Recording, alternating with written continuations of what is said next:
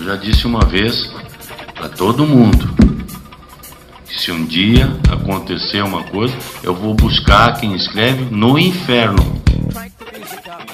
Pode ter feito, caralho, pode ter feito o que, que tiver que ter feito. Porque nós fizemos melhor e nós somos melhores. Então não tenham medo. Eu podia ficar quieto aqui e não falar nada. Nós vamos ser campeão brasileiro, nós vamos buscar, não é demagogia, nem ofensa, nem um outro time.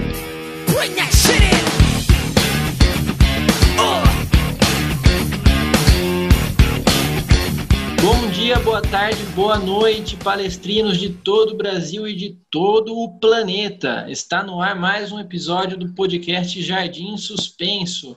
Nesse frio domingo de agosto, dia 23 de agosto de 2020, o Palmeiras acaba de enfrentar o Santos e a gente acaba de sentar aqui na mesa de podcast fictícia para começar a gravar o programa.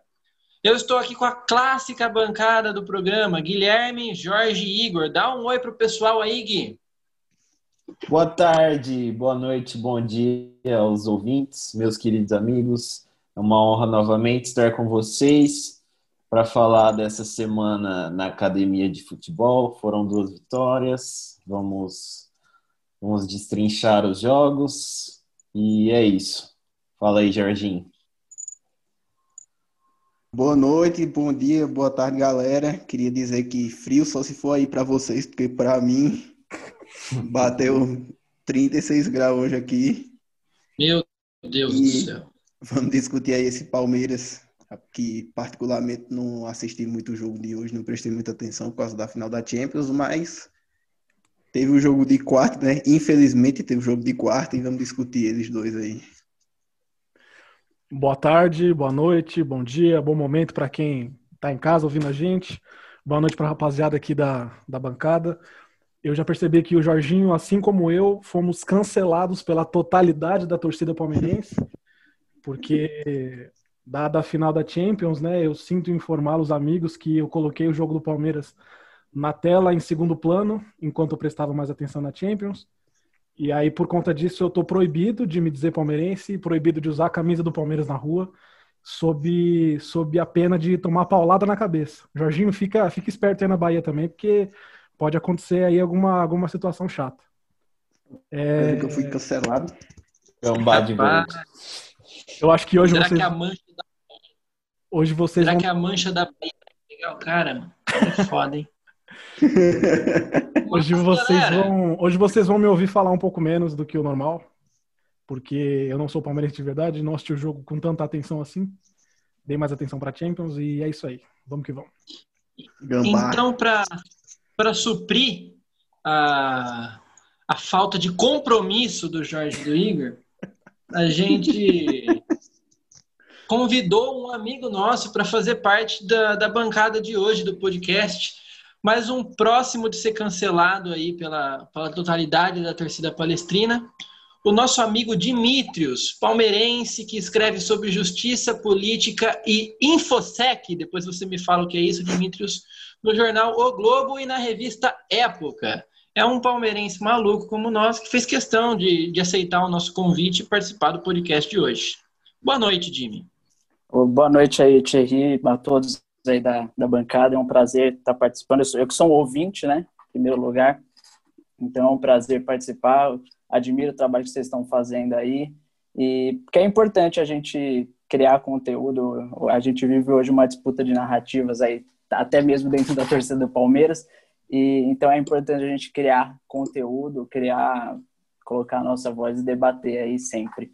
É, eu é, como em vários momentos da minha vida tomei decisões erradas, hoje tomei a decisão de assistir o jogo do Palmeiras. É, mas, por incrível que pareça, o Palmeiras jogou bem, é, então é, vai ser um pouco difícil eu manter o, o, nível das críticas que eu venho fazendo no Twitter recentemente em relação ao desempenho do Palmeiras, mas a gente, a gente sabe é, encontrar é, momentos para criticar, mesmo nesse jogo e mesmo principalmente no jogo de, de quarta-feira contra o, contra o Atlético. Então, estou aí à disposição de vocês. Beleza, Jimmy. E para começar aqui o programa, de fato, É, o Palmeiras fez dois jogos durante essa semana, né? Enfrentamos o Atlético Paranaense lá em Atlético Paranaense e ganhamos o jogo por 1 a 0. E hoje enfrentamos, hoje, domingo, dia 23, enfrentamos o Santos e ganhamos por 2 a 1 nas ruínas do Morumbi, como diria o nosso amigo Guga Chakra, nosso amigo, né, Guga Chakra? E vencemos o, o nosso Santão. Agora é o seguinte, galera, eu vou começar pelo primeiro jogo, porque, enfim, né? Eu, rendeu muito, esse jogo provavelmente rendeu mais do que, esse, uh, do que o jogo de hoje, porque foi um jogo muito polêmico, né? O Palmeiras, ele vence o jogo jogando um dos piores jogos que eu já vi do Palmeiras, assim, tranquilamente. Foi um dos piores, uma das piores vitórias do Palmeiras. Eu, esse ano, eu já tinha visto a pior vitória do Palmeiras esse ano, que foi contra o Santo André. Só que eu, eu não sei se esse jogo contra o Atlético Paranaense chegou a superar o jogo contra o Santo André. A gente tem, tem uma regularidade, portanto, o Palmeiras vem jogando mal de forma regular até pelo menos quarta-feira. E um jogo que rendeu muita polêmica na internet, né? Porque teve uma influenciadora aí que falou que não ficou muito feliz com o gol do Veiga, porque isso significava a manutenção do Luxemburgo, e o pessoal esculachou ela e tal. É, eu posso falar tranquilamente que eu também não comemorei esse gol do Rafael Veiga do mesmo modo que eu comemoro os outros gols. Mas, enfim. Quero saber a opinião do Jorge sobre o jogo de quarta-feira, é, principalmente do que o Vanderlei Luxemburgo teve como ideia da nova escalação, né? Que ele entrou em campo. Né? Na quarta-feira entramos com Everton, Rocha, Luan, Gomes e Diogo Barbosa, porque o Vinha, em uma das suas loucuras, jogando futebol, se machucou novamente. Bruno Henrique, Patrico de Paula, Gabriel Menino, Rony Lucas Lima e Luiz Adriano. Esse era o nosso time. Uma nova escalação de luxa, mais uma. O que, você acha disso, Jorge? Eu acho, mais uma vez, um absurdo o que o Lucha vem fazendo com o time. É, não tenho muita prioridade para falar do jogo de hoje, né? Mas sobre o de quarta eu tenho, infelizmente eu tenho, que eu não sei direito o que foi que aconteceu naquele jogo, porque no final, para mim, não aconteceu nada. Palmeiras era um catado em campo, o Atlético Paranaense era outro catado em campo. E, na minha opinião, foi um jogo humilhante. A gente ganhou, mas pode parecer estranho até para alguma, algumas pessoas, né? Só que eu preferia ter perdido do que assistir aquele jogo. Eu preferia que o Palmeiras fosse goleado do que ter, do que ter ganhado aquele jogo daquele jeito. Foi uma vergonha. É, ah, tudo ah. muito mal. Todos muito mal. O meio-campo estava mal é, é a ideia de colocar o Patrick, o Patrick não, o Gabriel Menino de lado mais uma vez não é boa, não funcionou, apesar dele falar que funcionou e que foi uma estratégia dele para vencer o jogo, né? Porque é sempre assim. Sempre é uma estratégia do Lucha para vencer o jogo. Até quando não vence. Mas é uma estratégia dele que na cabeça dele deu certo. E beleza, a gente conseguiu o resultado, então teoricamente deu certo, né? O que não é a minha opinião sobre o assunto. Mas tudo bem. É, não gosto da ideia do menino ser assessor do lateral. Não gosto do Luiz Adriano abandonado na frente. Não gosto do Rafael Veiga. E mais uma vez, Lucas Lima titular, que não dá, sinceramente não dá. É um jogador que não tem intensidade nenhuma é, o meio-campo fica muito vazio, fica muito espaçado. E acho que é isso. O Palmeiras fez uma, uma atuação lamentável na quarta-feira. E aparentemente melhorou muito na partida de hoje, né? Mas é o que eu falei no grupo até. Eu acho que a estratégia do Lucha é jogar o pior possível, que para quando a gente tiver uma atuação mais ou menos para ruim, como foi a de hoje, ele, todo mundo achar que foi perfeito. Cara, é... o trabalho do Lucha desde o começo, nessa volta, ele é muito baseado em tentativa e erro. Né? Ele tenta uma formação, se ganha ele mantém, se não ganha ele troca. Tenta jogadores, um grupo específico de jogadores, se ganha ele mantém, se não ganha ele troca. E assim vai, e assim vai, e assim vai. Embora o elenco do Palmeiras não seja tão bom quanto a imprensa às vezes tenta fazer parecer, é um elenco bom ainda. Ele ainda é um elenco no nível ali, no nível do Atlético, no nível do Inter, que são os times que para mim hoje são os dois melhores do país, é um elenco no nível do Grêmio, entende? A gente joga uma bola muito inferior ao que poderia jogar. mas não é um elenco ruim, sabe? E aí, por conta disso, pela defesa que a gente tem, a gente consegue não tomar gol, consegue não passar vergonha. Pelos jogadores de meio campo que a gente tem, a gente consegue é, ensaiar uma pressão aqui e ali. Esse jogo contra o Atlético Paranaense foi uma, uma, um exemplo disso. Porque o Atlético Paranaense também jogou muito mal, é importante que seja dito. É, a defesa não dá brecha, é, o Everton, um goleiro extremamente seguro. E, só que o, o time, a, a, falta de ideia completa do time ficou evidente. Né? Chegou um, um dado momento do jogo ali que o time só chutava a bola para frente para ver se o Rony alcançava, para ver se o, Marcos Rocha do outro lado alcançava. E ficou nisso, ficou nisso, ficou nisso, ficou nisso, até que no final do jogo, lá numa jogada de lateral, acha o gol.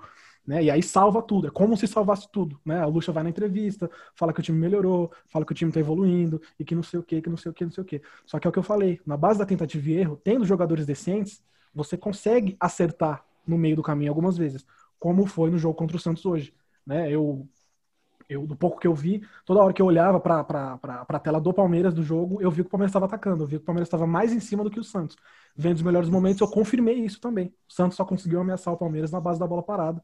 E o Palmeiras, com bastante gente no meio campo ali e tudo mais, é, conseguiu dar um pouco mais de trabalho. E, enfim, ganhou o jogo, né? Acho que, que para essa diretoria, para muita parte, para uma parte muito grande da torcida, o que importa é ganhar. Ainda mais um clássico, enfim. E não que eu esteja subvalorizando a vitória, não. A gente tá mal pra caramba, mas mesmo assim estamos a um ponto da liderança, não é isso? Estamos ali no G4 já, não é isso? Ou não? Sim, já tá no G4. Né? Quatro pontos da liderança, acho. Quatro pontos da liderança. Então.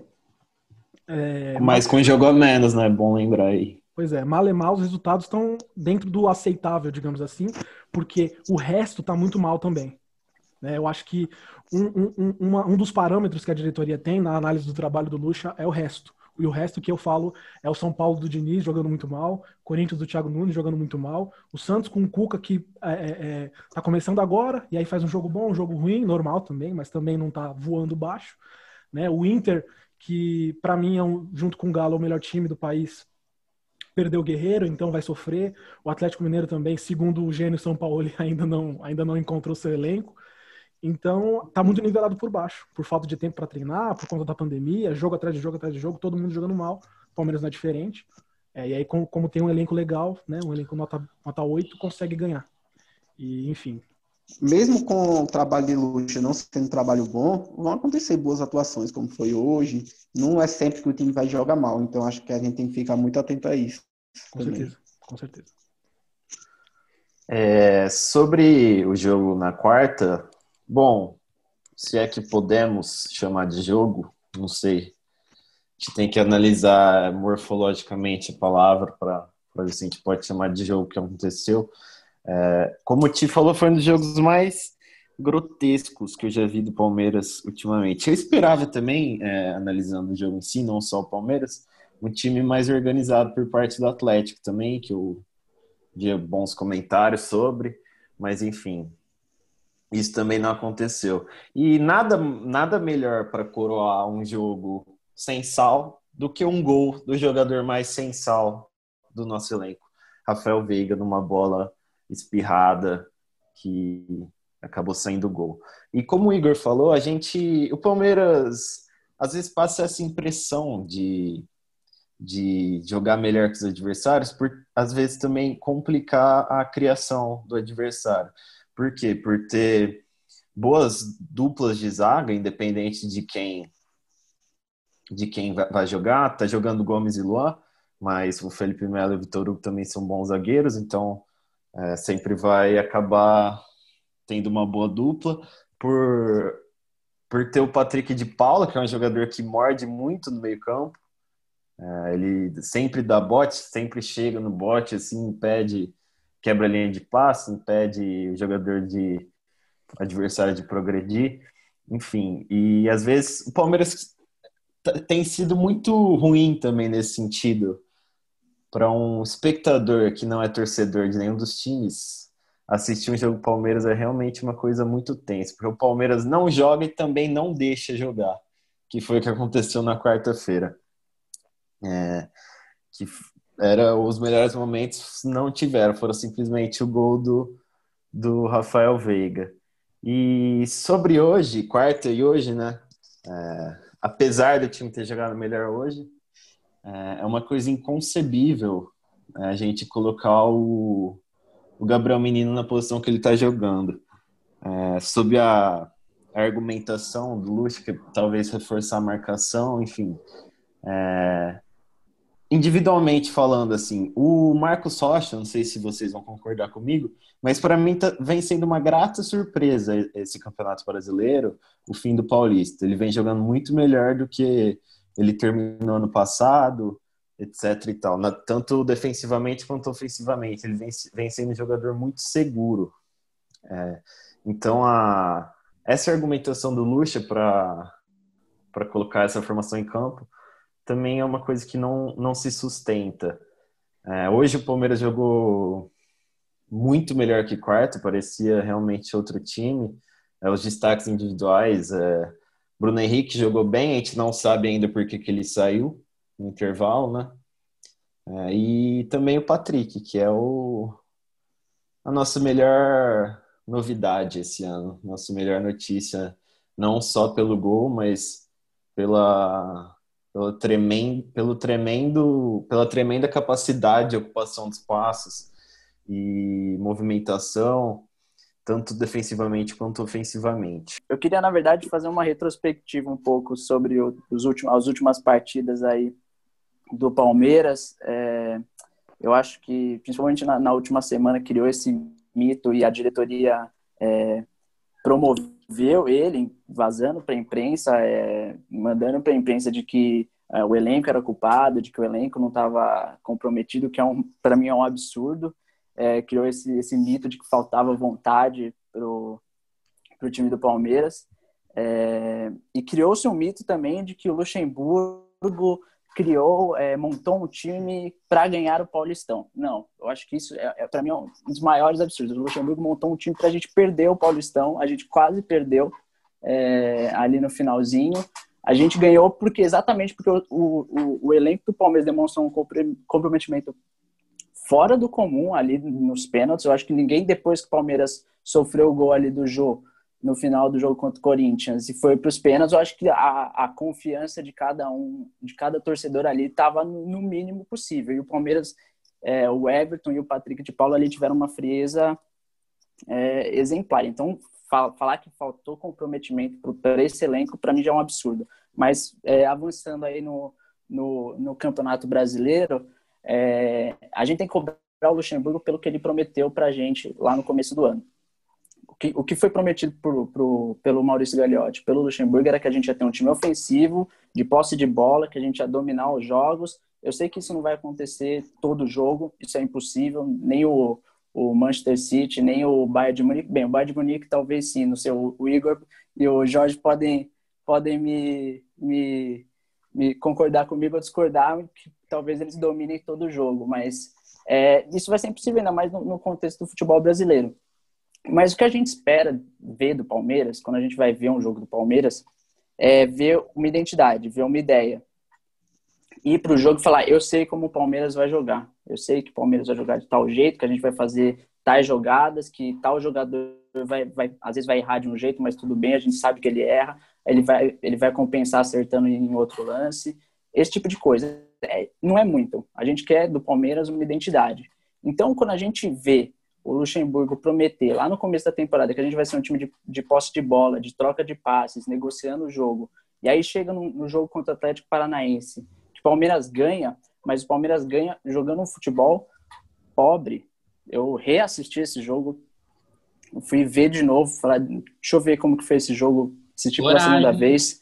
Pois é, é mas e, e, e eu falei, o Palmeiras jogou pior do que quando eu vi pela primeira vez é, é, é, impressionante que a, a, a, estratégia do Palmeiras contra o Atlético Paranaense era a bola, tocar a bola para o Everton e o Everton tentar um lançamento ou para o Rony na, na, na, esquerda ou para o Marcos Rocha na direita. Foi isso o jogo inteiro.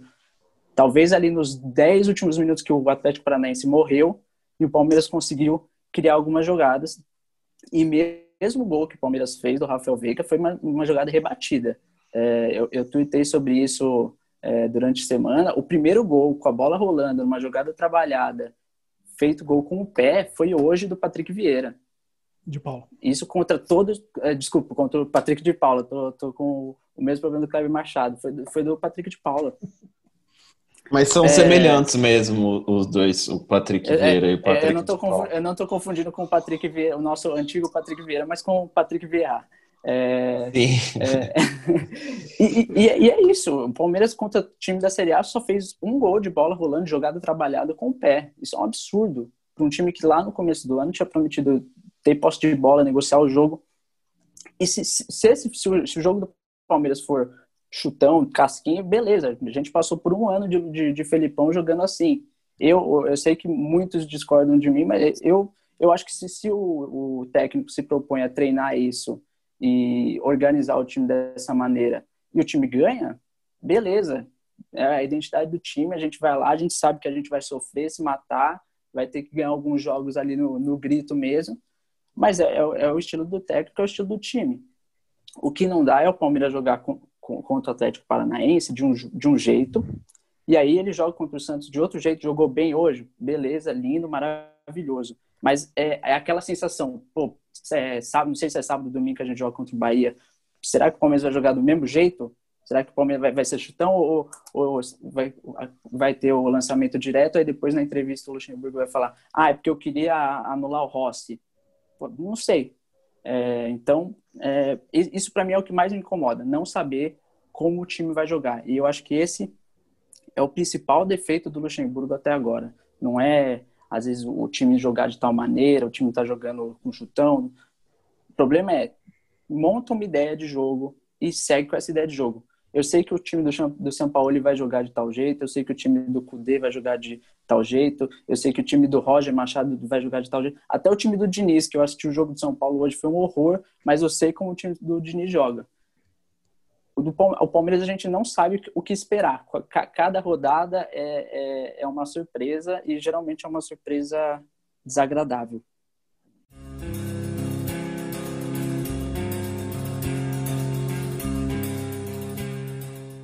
Eu não sei se é por, por me relembrar é, de quando eu era mais novo, meados de 2005, 2006, 2007, do Palmeiras ganhando várias vezes do Corinthians lá, mas o clássico no Morumbi, óbvio que não estou elogiando, foi uma coisa idiota que aconteceu, o evento no Allianz Parque, mas esteticamente me agrada, não sei porquê, não sei vocês também. Memória afetiva.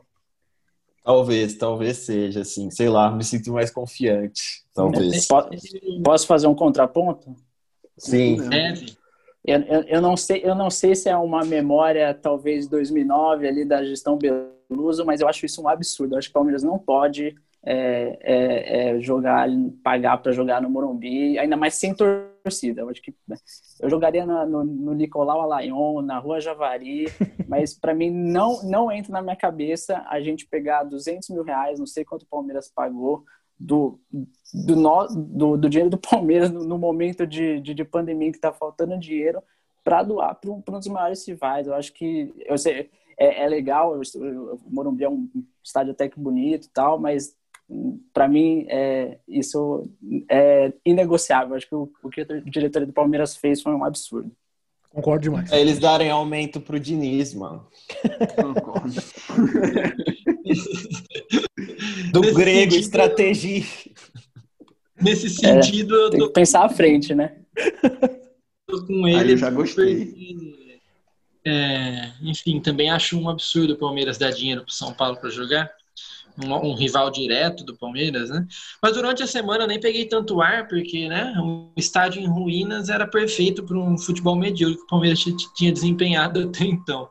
Então, e, a, Chan- e o Allianz Parque viu um jogo decente hoje, pelo menos, né? Então, galera, depois do péssimo jogo contra o Atlético Paranaense, a vitória com mais cara de derrota que eu já assisti na vida, ah, o Palmeiras é, passou por, por bons bocados no, no aeroporto de volta, se eu não me engano, ainda no aeroporto de Curitiba, porque uma meia dúzia de torcedores do clube foram protestar contra o elenco no, no aeroporto.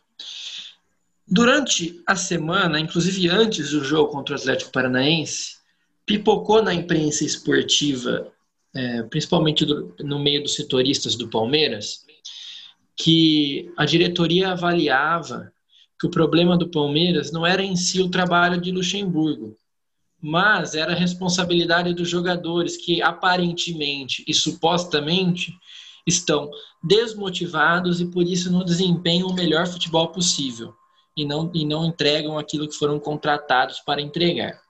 Verdade. E no meio de tudo isso, então, rolou esses protestos cobrando especificamente o elenco pelo péssimo futebol. Sobrou principalmente também pro Diogo Barbosa, e eu vou ressaltar aqui antes de qualquer coisa em relação, em relação a Diogo Barbosa, ele foi o melhor em campo naquela coisa tenebrosa que foi o jogo de quarta-feira. Então, enfim, a, o protesto passou por todas essas incoerências aí, né? Enfim, vocês acham que o fato da diretoria do Palmeiras se isentar da, é, da responsabilidade pelo péssimo futebol que o Palmeiras tem apresentado e jogar isso simplesmente nas costas do elenco. E aí eu gosto de lembrar que esse elenco, que aparentemente e supostamente é descomprometido com o Palmeiras, eles toparam uma redução salarial durante o tempo de pandemia para que nenhum funcionário do Palmeiras tivesse que ser demitido. Vou repetir: esse elenco, durante a pandemia, durante a pandemia não, né? A pandemia está acontecendo ainda. Mas enfim, enquanto, enquanto não rolavam os jogos, esse elenco topou reduzir o salário em 25% para salvar os trabalhadores do Palmeiras, os funcionários do Palmeiras.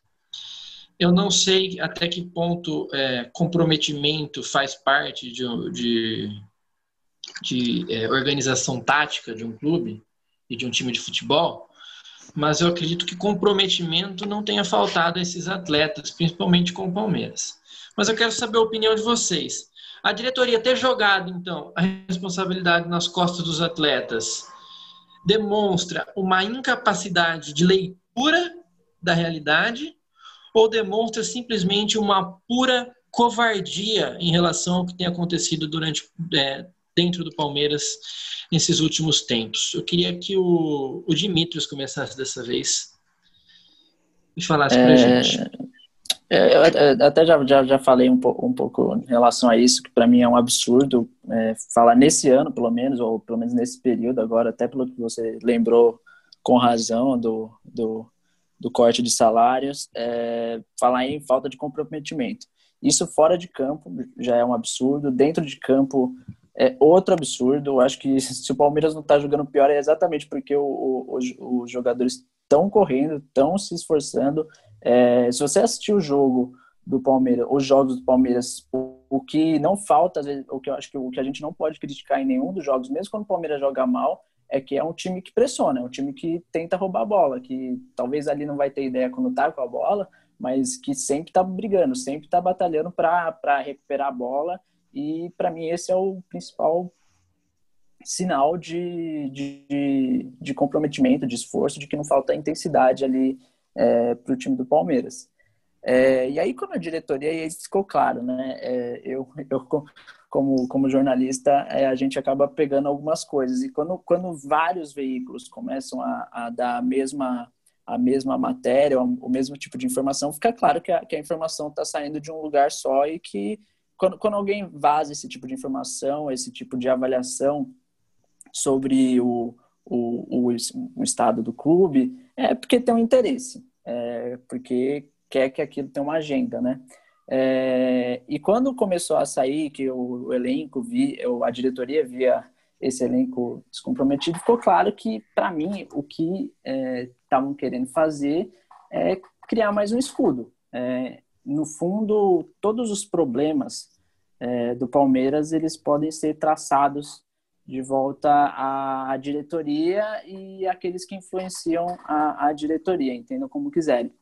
É, então, quando você fala que a culpa é do elenco descomprometido, você, você convenientemente esquece de todos os erros que você cometeu na, nos meses e nos anos que, que antecederam esse momento.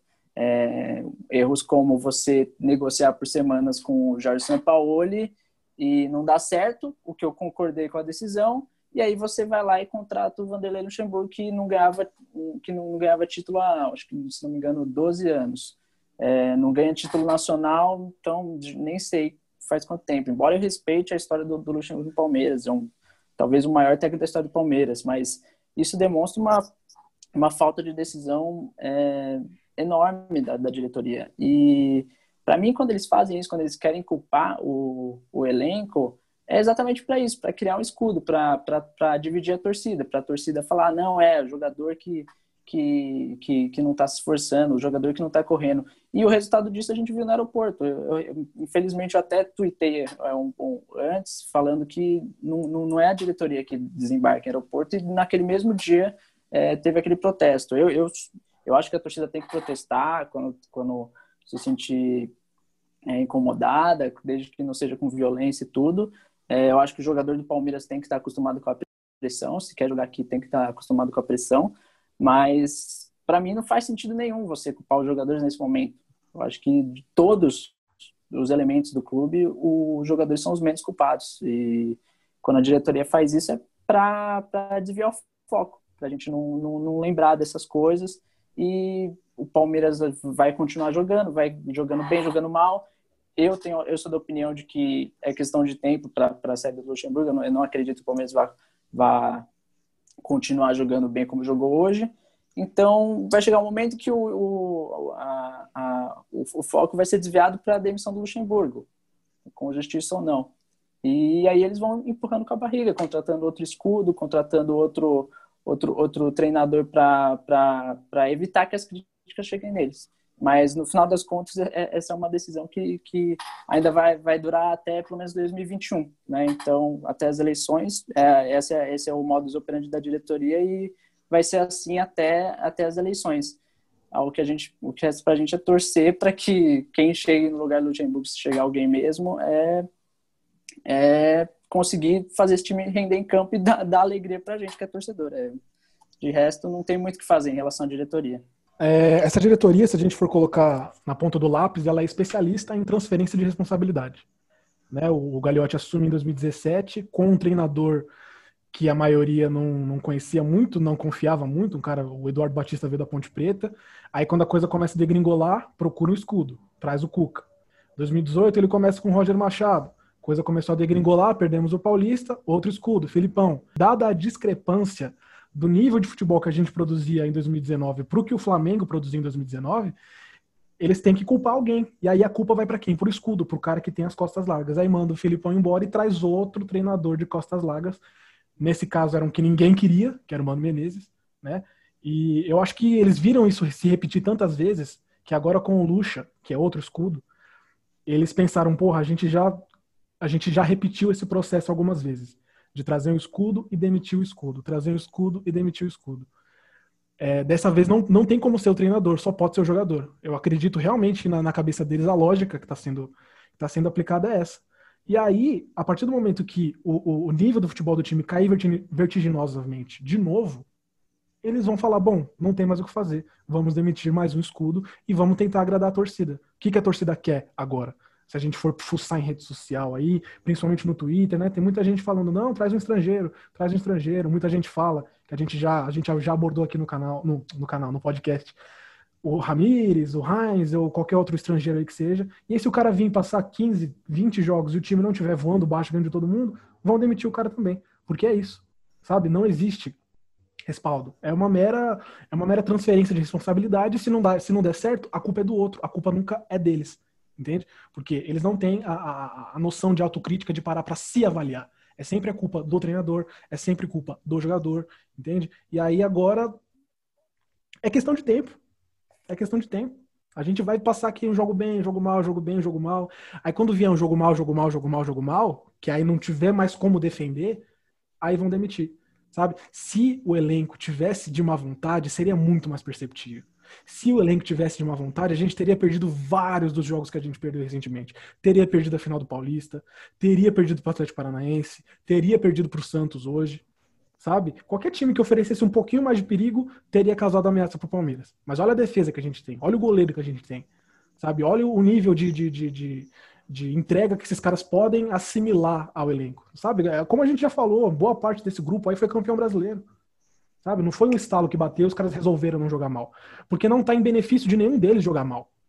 Não é benefício nenhum deles, porque se você jogar mal, você se desvaloriza, você vai passar por dor de cabeça, o torcedor vai te encher o saco na rua, sabe? Você vai perder valor de mercado, você vai perder chance de, de, de, de conseguir uma venda e jogar fora do país. Sabe, não faz sentido esse argumento de falta de vontade. Não faz sentido que o jogador queira jogar mal deliberadamente de propósito. Sabe, muitos deles ali vieram de origem pobre, muitos deles, para não falar a maioria, vieram de origem pobre, estão realizando o tipo de trabalho que eles sempre sonharam sabe? A gente pode até aqui conversar, pô, a gente contratou um jogador que de mais idade, que não vai poder entregar o mesmo nível de intensidade. A gente contratou um perfil de jogador que não conversa com o modelo de jogo que a gente quer. A gente investiu errado num jogador que a gente achou que era bom e na verdade não era.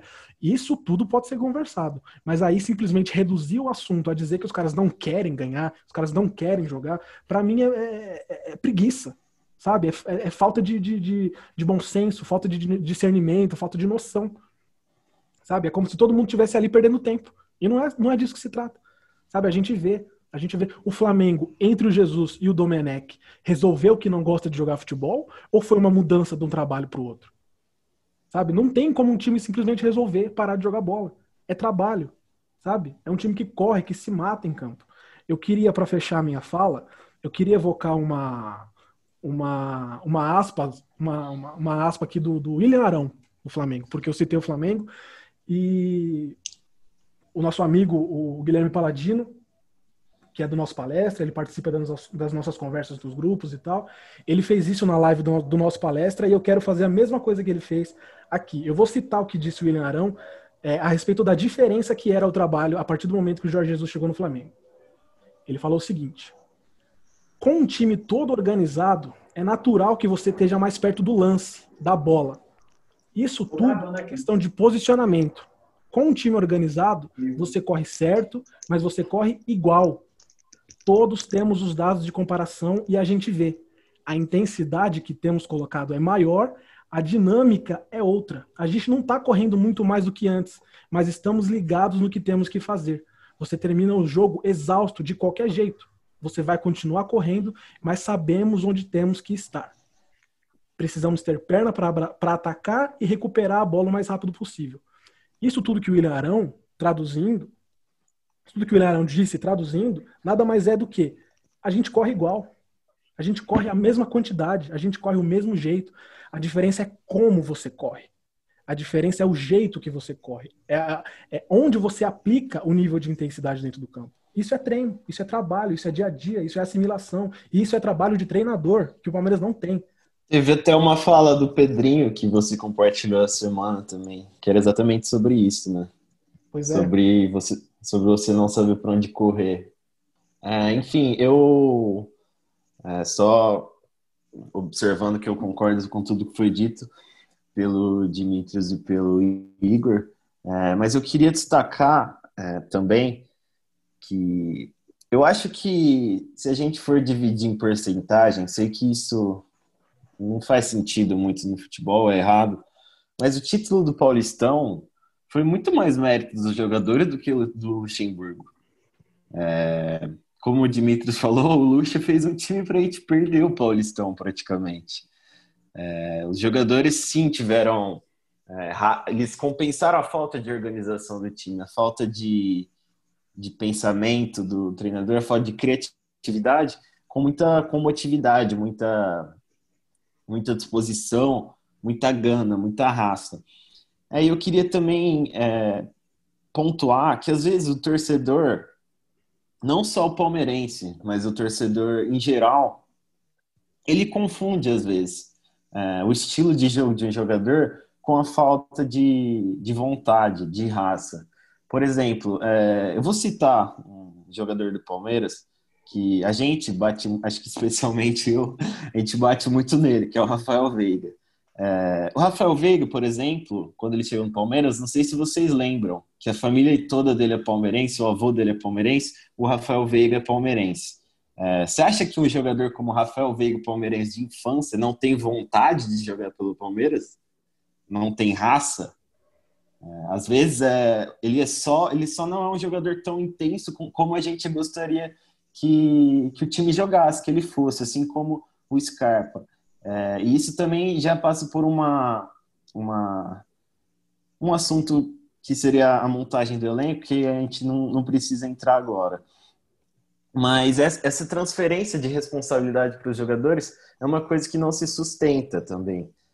É, e eu acho que é muito interessante para o Gagliotti é, fazer essa investida como ele fez no São Paulo no começo do ano e depois de um dia fechar com o Luxemburgo. Assim, uma coisa que intrigou muita gente. Assim, é, você acha que é, o Gagliotti daria essa autonomia para transferiria essa responsabilidade para o São Paulo de montagem de elenco, a gente sabe que o São Paulo gosta de, de ter peças específicas, ele pede muitos reforços, ele também é, manda jogadores embora, rescinde contratos, etc. e tal. Então é muito confortável para o Gagliotti a culpa nunca acabar sendo dele, né? E a gente sabe muito bem da, do modus operandi do nosso presidente, que a culpa, ele transfere a culpa para os jogadores, mas se o Palmeiras em duas, duas derrotas, três derrotas, é o treinador que vai ser demitido. Como isso aconteceu já várias vezes é, nessa gestão. E essa, esse, essa lenda dos jogadores sem vontade, sem raça, é uma coisa que assola também não só o Palmeiras, é que o Palmeiras é, denota isso publicamente, é, como se passasse publicamente a, a, culpa para os jogadores, mas também é um problema do torcedor brasileiro é, em si, é, transferir essa, a culpa do time não criado, o time jogar mal, para fa suposta falta de vontade dos jogadores. É, eu acho que é muito difícil um jogador não está motivado jogando em, em, times grandes. Assim, acho que, enfim, falta de vontade, acho que é o Bale, né, que joga golfe no horário do jogo do time. É, não é o caso do, dos nossos jogadores. É, mas, enfim, acho que é isso. Fala aí, Jorginho. É, eu acho que não tem muito a acrescentar o que vocês falaram, concordo completamente com o que o Dimitri falou, com o que o Igor falou e com o que você falou também, e acho que quando o Gagliotti fez aquela entrevista do, na demissão, no dia da derrota para o Flamengo, a gente esperava algo diferente, realmente, né? Já falei isso aqui outra vez também. E ele realmente foi atrás do Gagliotti, ou do, do Sampaoli. A gente teve aquela, aquela esperança de que agora vai mudar, agora vai mudar. Não conseguiu o Sampaoli, no outro dia foi no Lucha. Que é inexplicável. E, assim, às vezes as pessoas podem pensar que a gente acha que a contratação do Lucha não foi uma boa porque a gente não gosta, mas não é bem assim, é porque realmente é uma, foi uma contratação que não condiz com o que a gente esperava no momento. A gente esperava um time que jogasse para frente, um time que jogasse de forma mais moderna, e a gente contratou um, um técnico que no Vasco fazia um trabalho que não era ruim, era um trabalho também não era muito bom, era um trabalho ali ok, teve o 12 lugar, com o 12 orçamento da Série A, ou seja, ele ficou exatamente onde deveria estar teoricamente, e que jogava de forma bem defensiva, ali sempre segurando. Muita gente diz que isso foi causado pela limitação do elenco do Vasco. Eu particularmente acho que não é bem assim. Acho que dá para fazer times com elencos não tão fortes jogarem bem também. Mas beleza, a gente foi atrás do Lucha e quando ele começou, teve a, gente não fez nenhuma partida que fosse um exemplo, é, uma partida que fosse exemplo de futebol ofensivo. Acho que a única foi a contra a Ponte Preta. Não assisti o jogo de hoje, então, quer dizer, acompanhei, mas de longe. E, então não posso falar muito, mas o exemplo que eu peguei mesmo foi contra a Ponte Preta, que a gente teve um futebol mais intenso, mais para frente. Fora isso, foi um time é, reativo. A gente sempre está ali mais na transição direta, mais ou menos naquele estilo de jogo do Filipão, de chutão para frente, de ligação direta. Só tá faltando o cara da casquinha, né? Daqui a pouco ele tira o Luiz Adriano e aparece com o novo Davis. E então, e é isso, o Palmeiras joga feio. Eu não entendo, eu não entendo quando o Luxemburgo fala que teve que jogar feio para ganhar o Paulista. Rapaz, isso para mim é torturante, porque porque qual a razão de ter que jogar feio para ganhar dos times que jogam o Paulista? Qual é a razão de você ter que jogar feio para ganhar do Água Santa? Caralho, é o Água Santa, bicho. Água Santa disputava Copa Kaiser, é, troféu bairro do troféu PCC até 2014 e a gente joga feio para ganhar do Água Santa. É inacreditável. E eu fico me perguntando, se a gente teve que jogar feio para ganhar o Paulista, como é que a gente tem que jogar para ganhar o Brasileiro, né? Já que os times são muito melhores do que os que a gente enfrentou no Paulista e mesmo assim não tivemos grande desempenho. Não jogamos bem nenhum dos dois jogos contra o Corinthians, não dos três também contando já com na volta da pandemia, que o jogo que a gente perdeu foi na volta da pandemia. Jogamos aquele partida, aquela partida terrível contra o Santo André e todas as partidas que eu vi até agora no Campeonato Brasileiro foram igualmente terríveis. Então, é, eu não vejo, acho que eu não vejo futuro nesse trabalho. Como eu já falei aqui, eu acho que nem todo jogo vai ser lamentável como foi o jogo contra o Atlético Paranaense, mas que quando a gente fizer um jogo bom de vez em quando, para mim vai ser só uma fatalidade. Ele já falou, falou hoje inclusive na entrevista pós-jogo que não vai usar a semana para treinar o time, a semana livre. Diz que vai ser uma semana só para recuperar de, o trabalho físico dos atletas, né? O físico da sequência de jogos. Não sei porque tem que usar a semana inteira para isso. Falou que o centro de excelência foi feito para recuperar os jogadores e não para treinar, ok, mas tá precisando de um treino. Mas eu acho que talvez seja melhor a gente ficar sem treinar mesmo, porque quando esse time treina, é aí que tá o perigo, é aí que mora o problema. E é isso aí. É. Eu, eu ia fazer uma adenda, fala do Jorge, rapidinho. É, que essa, esse negócio do jogador ter raça, ter vontade, ter garra, não sei o quê, é, é uma coisa que a, essa gestão do Gagliotti alimentou também. É, por dar um exemplo de 2017, quando ele entrou, e ele dá, é, ele muda o conceito de contratação do time, como a gente já muito bem discutiu nesse podcast, de trazer jogadores mais cascudos, mais experientes, é, e a torcida meio que abraçando que para ganhar Libertadores tem que ter garra, para ganhar Libertadores tem que não sei o quê, tem que. Nem queria citar o Felipe Melo, para não parecer que a gente pega no pé, mas tem que dar tapa na cara de uruguaio, etc e tal. E, e não, para ganhar Libertadores você tem que jogar bola, você tem que jogar igual o Flamengo no passado, igual o River 2018, igual o Grêmio 2017, igual o Atlético Nacional em 2016, ou igual o Palmeiras de 1999, que também jogava muita bola. É isso. O tipo... Palmeiras de 2016. E só uma coisa, acho que também não só essa parte do das contratações, mas eu acho que quando ele acusa os jogadores, como ele fez agora, é, dizendo que a culpa era dos jogadores mesmo, os jogadores tendo aberto mão do salário e ter deixado de lado algumas coisas, ter aberto mão de algumas coisas para poder ajudar os funcionários do clube e ter ganho o Paulista mesmo com aquele nível de, de concentração espetacular que eles tiveram nos pênaltis contra o Corinthians depois de tomar um gol no último lance do jogo.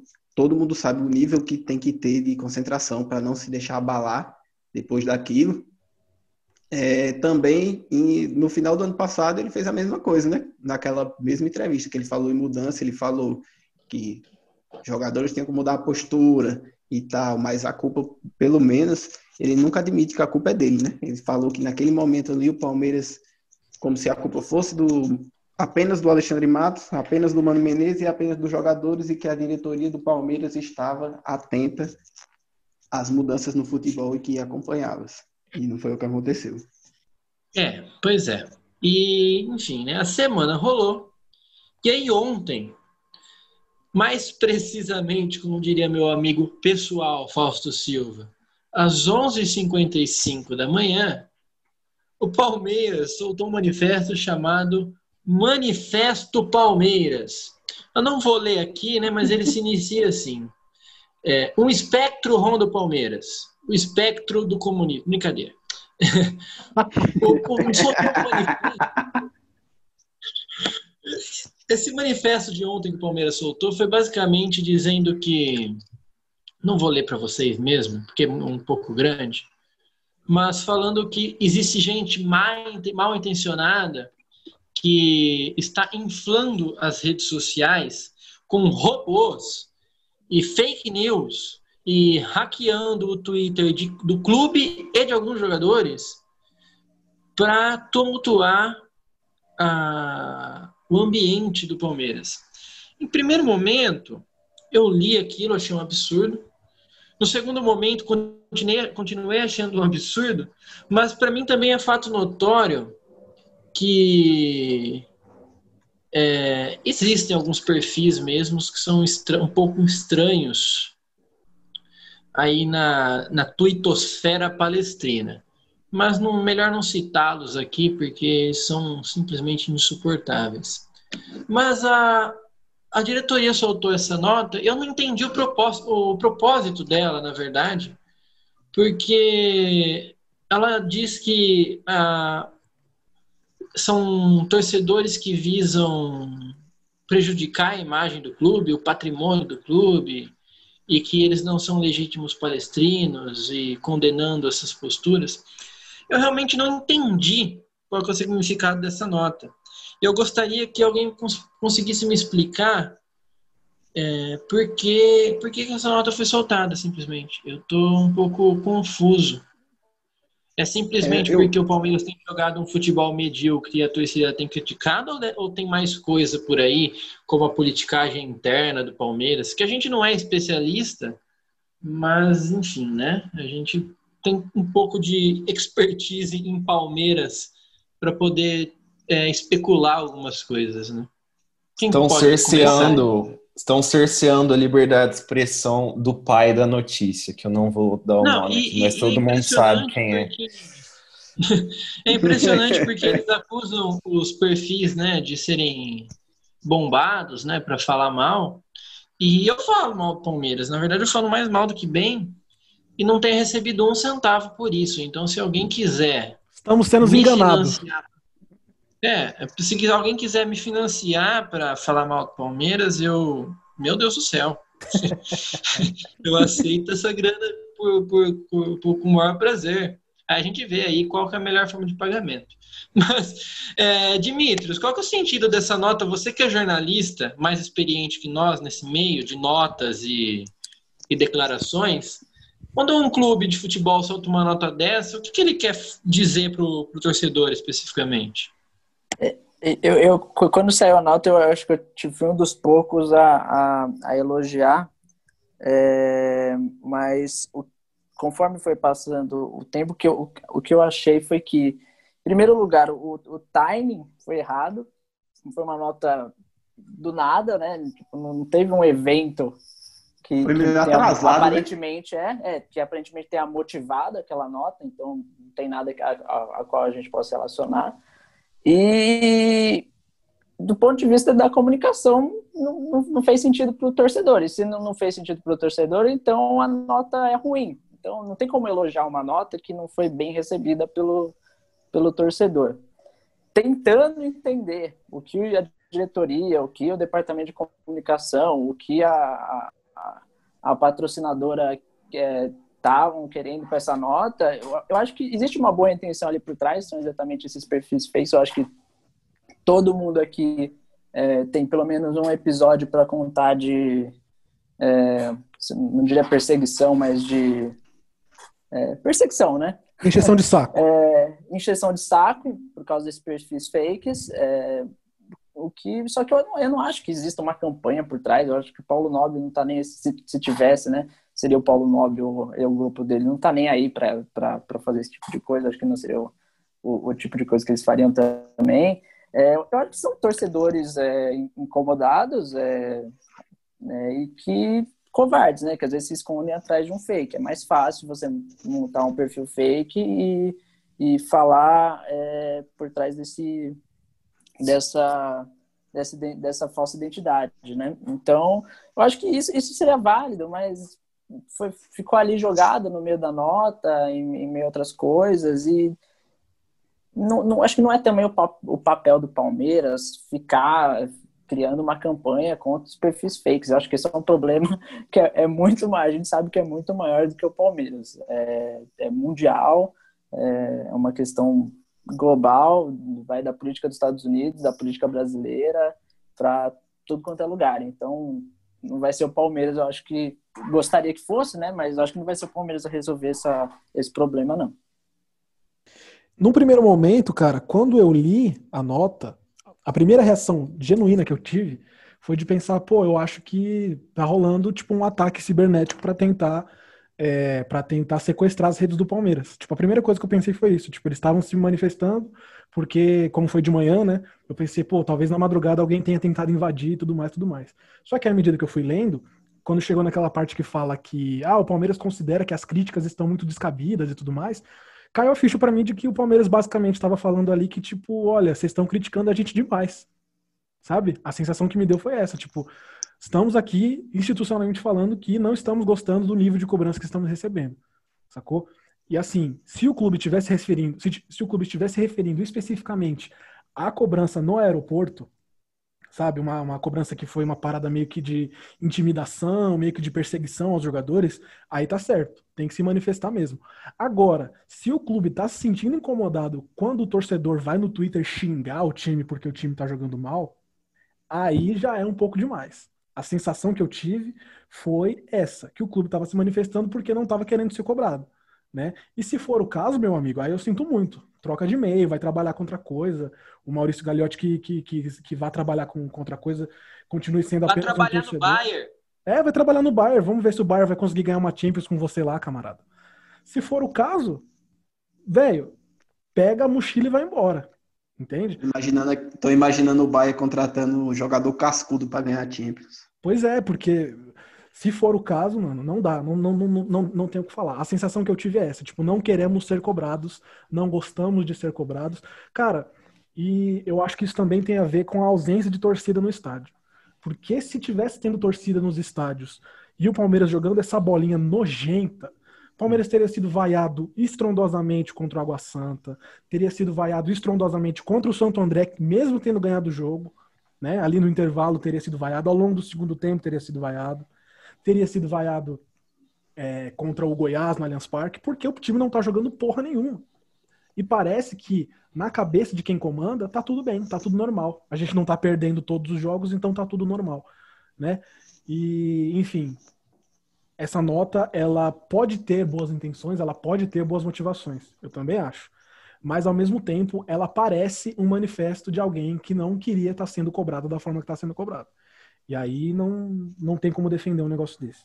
Dando continuidade ao que os amigos falaram, que o Dimitri falou e o Igor também, é, eu concordo com o Igor quando ele falou do de quando a, de que a diretoria não queria ser criticada e Concordo mais ainda com o Dimitrios quando ele fala que foi meio sem tempo.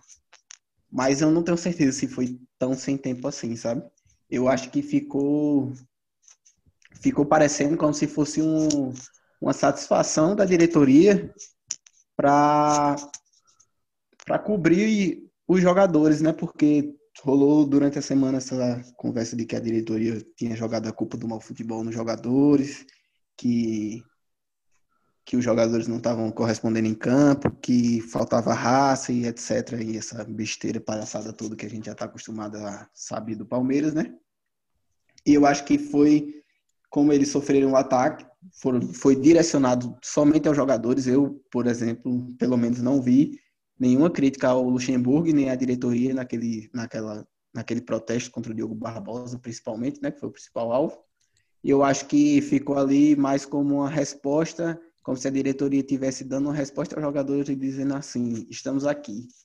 E tudo que saiu na, na imprensa era mentira mesmo, quando a gente sabe, né? O próprio Lime falou aí que quando saem muitos veículos assim, a gente até já, já sabe que é verdade, a gente sabe também como essa diretoria age, como é que ela pensa e, e o quão suja ela pode ser. E eu acho que ficou mais para esse lado de dar uma satisfação para não gerar uma insatisfação no elenco. Um racha no elenco, um, uma disputa do elenco contra a diretoria, porque esse mesmo elenco abriu mão, como a gente já falou, já falou aqui, abriu mão dos salários para poder manter funcionários do clube. Então, você não pode simplesmente falar que eles não têm comprometimento, porque isso é mentira. Eu acho que a diretoria tentou dar um, um migué pro elenco para mostrar que não, é, que não era bem assim. É, citando essa nota aí da diretoria, é, é um modus operandi praticamente, entre aspas, bolsonarista, assim, né? De você atacar. Ah, porque a Folha fala mal de mim, dos meus filhos, porque Mas espera aí, Guilherme, desculpa. Você está misturando futebol com política, você pode parar? ah, desculpa. Ah, eu já tenho o selo Gambá de Verde, então já vou aproveitá-lo aqui para recitar algumas coisas. E é uma nota também é, que me parece que o, o senhor Gagliotti está antecipando a tragédia, né? Por que você solta uma nota dessa é, depois de uma vitória? É, se você tem tanta confiança no seu técnico cascudo e vencedor, nosso Vanderlei Luxemburgo. Eu, eu, é uma nota que pegou todo mundo de surpresa, que ninguém entendeu muito bem o teor, é, a intenção, e, enfim, eu acho que não, não fez sentido algum você, você meio que, como o Igor falou, se essa nota foi, teve a intenção de falar que a crítica está exagerada, meu filho, me perdoe, assim, é, você tem que saber, você é presidente do Palmeiras, você tem que saber que você recebe crítica de todo mundo, de todos os lados. Se você concorda ou discorda com a crítica, foda-se, você, você foi se candidatou para ser presidente, ciente de que isso aconteceria. É, de forma online, óbvio que talvez, obviamente, tem alguns retardados que, que partem, devem ameaçá-lo e é, ofendê-lo e etc e tal. Mas eu não sei se essa nota foi, foi direcionada para esse tipo de ataque. Eu acho que, como nós sabemos que é muito provável que o Lucha não tenha uma vida tão longa no Palmeiras, eu acho que o Gagliotti também sabe disso. E ele vai tentar é, esconder essa, essa falta de criatividade do time, essa, essa, essa falta de futebol do time, com o título paulista em cima do maior rival pelo máximo tempo que ele conseguir. E vai tentar também uh, esconder a sua gestão uh, porca, futebolisticamente falando. Acho que não só futebolisticamente, né, mas não sei se tem alguma área que ele foi bem e tal, é, acho que na pandemia ele teve uma boa atuação da Liotte com relação aos empregados e tudo mais, mas é o que me parece que o Gagliotti vai fazer. Como ele vive de escudos, e viveu muito de escudos, entre eles o Alexandre Matos, o Cuca, o Felipão, o Luxemburgo, e agora ele tem o escudo mais talvez mais forte da gestão dele, que é um título paulista em cima do rival, que o mesmo, é, dois anos antes, chamou de Paulistinha. É, então, bom, Gagliotti é a, a, a, contradição em si mesmo. Acho que é isso. Tá certo, galera. E outra notícia do Palmeiras tem tomado a, a imprensa, de modo geral, imprensa esportiva, porque parece que o mundo descobriu que a base do Palmeiras é um lugar que, se você plantar, você vai colher boas e belas flores, bem, bem saudáveis, né? E gente como o Gabriel Menino, o Wesley, Gabriel Silva e principalmente o Patrick de Paula tem chamado muita atenção do mercado estrangeiro.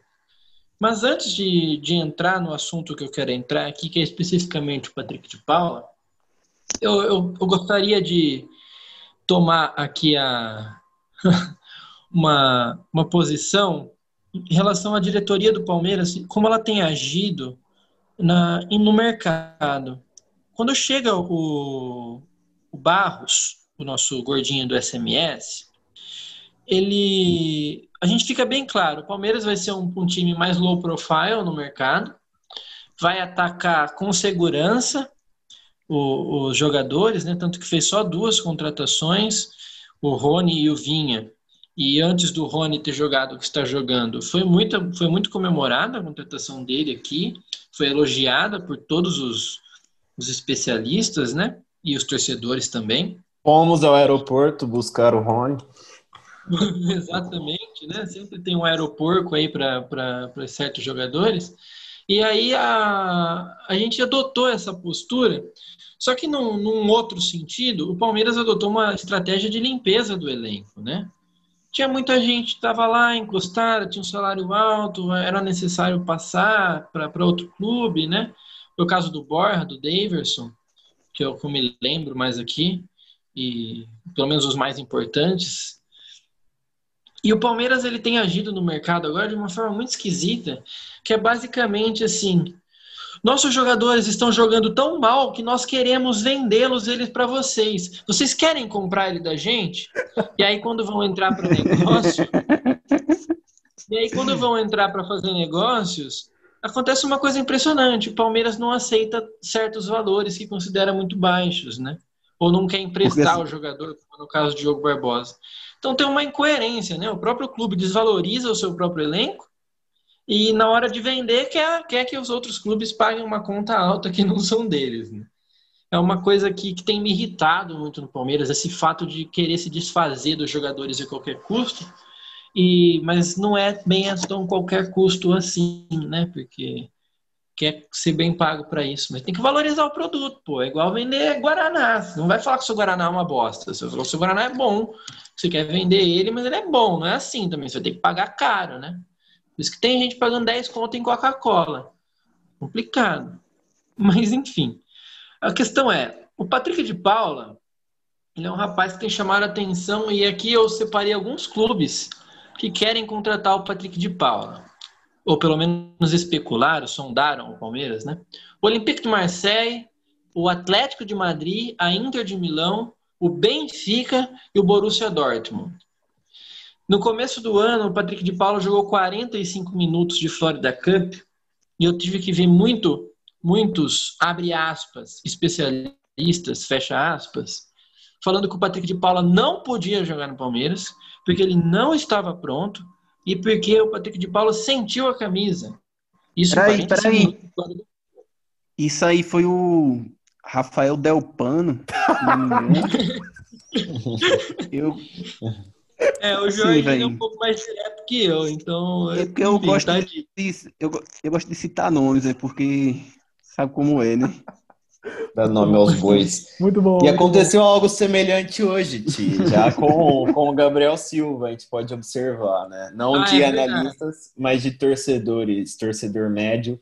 É, é, já, já afirmaram que o Gabriel Silva não presta para ser jogador do Palmeiras. Ele entrou sem vontade, parece. No primeiro jogo machucado, machucado. Mas enfim, o Patrick é um cara que tem dado super certo, né? Um baita jogador. E a gente já abordou isso aqui, né? A gente queria ele pensar no futuro, mas é, é complicado, né? Porque o Patrick, assim como todo menino da idade dele, deve ter o sonho de jogar na Europa, de ganhar muita grana e de jogar num clube que que trate futebol de forma mais profissional, né? Apesar disso não estar tá no, no consci... na consciência dele, talvez esteja no subconsciente. É... E o Palmeiras deixou bem claro que quer vender para pagar as contas, né? Tá complicada a pandemia, não que ninguém quer fechar no, no vermelho, mas inevitavelmente vai. É... E aí, o que, que a gente vai poder pensar em relação ao Patrick de Paula? Ele sai em breve, ele vai ficar? Existe futuro para ele no Palmeiras? Não existe? Como é isso, Igor? Cara, outra coisa, emendando nesse assunto que me, que me deixa chateado, foi o Lucha na coletiva hoje, depois do jogo, falou que você dá oportunidade para os garotos, é um jeito de equilibrar as contas, porque eles jogando, eles chamam a atenção e, né, e aí chegam propostas e tudo bem. Cara, a gente sabe que é assim, sabe? Eu, no outro podcast, quando eu falei do Patrick, eu falei que a gente tinha que fazer de tudo para tentar manter ele aqui por 5 anos, 10 anos. Se ele quisesse ficar a carreira inteira dele aqui, ele tinha que ter esse direito. E eu ainda acho isso. Mas eu, eu reconheço que isso é um pensamento idealista meu. Eu sei que, que vindo uma proposta de, sei lá, de 30 milhões de euros, 40 milhões de euros, o Palmeiras vai olhar e vai falar, pô, isso aqui é, vai salvar minhas contas, eu vou, vou vender o moleque e aí segue o baile. A gente revela outro daqui a um tempo. Eu sei que é assim. Sabe? Eu sei que jogador no Brasil é commodity. Jogador no Brasil você vende para pagar conta. Eu sei que é assim. Mas é, entristece, desanima. Não tem como você ficar atraído por um time quando o treinador vem na, na, entrevista e fala basicamente o seguinte: olha, tá vendo esse jogador aí que resolveu o jogo hoje, que você tá começando a gostar muito dele? A gente vai vender ele daqui a pouco aí, quando chegar qualquer time tentando comprar. Desanima, cara, cansa. Qual, qual, tipo, porra, vou ver o Patrick, vou ver o Patrick, vou ver o Patrick, vou ver o menino, vou ver o Veron, vou ver o Gabriel Silva que entrou hoje, vou ver não sei quem, sabendo que a qualquer momento esses moleques vão sair e você não vai, você não tem o direito mais de criar identificação com o time que você gosta. Imagina o Patrick ouvindo isso também, né? Pois é, não, e, e aí já entra mais coisa na cabeça do Pois é. Sabe, aí o time, o time entra em campo amanhã ou depois, perde, joga mal, o torcedor vai perseguir os caras no, no, no aeroporto, ele pensa, porra, eu vou ficar aqui passando por isso? Benfica quer me comprar, o Marcelo quer me comprar, daqui a pouco aparece aí o Manchester City quer me comprar, o Lyon quer me comprar, eu vou jogar Champions. Eu vou ficar aqui sendo otário? Vou ficar aqui sendo perseguido por torcedor?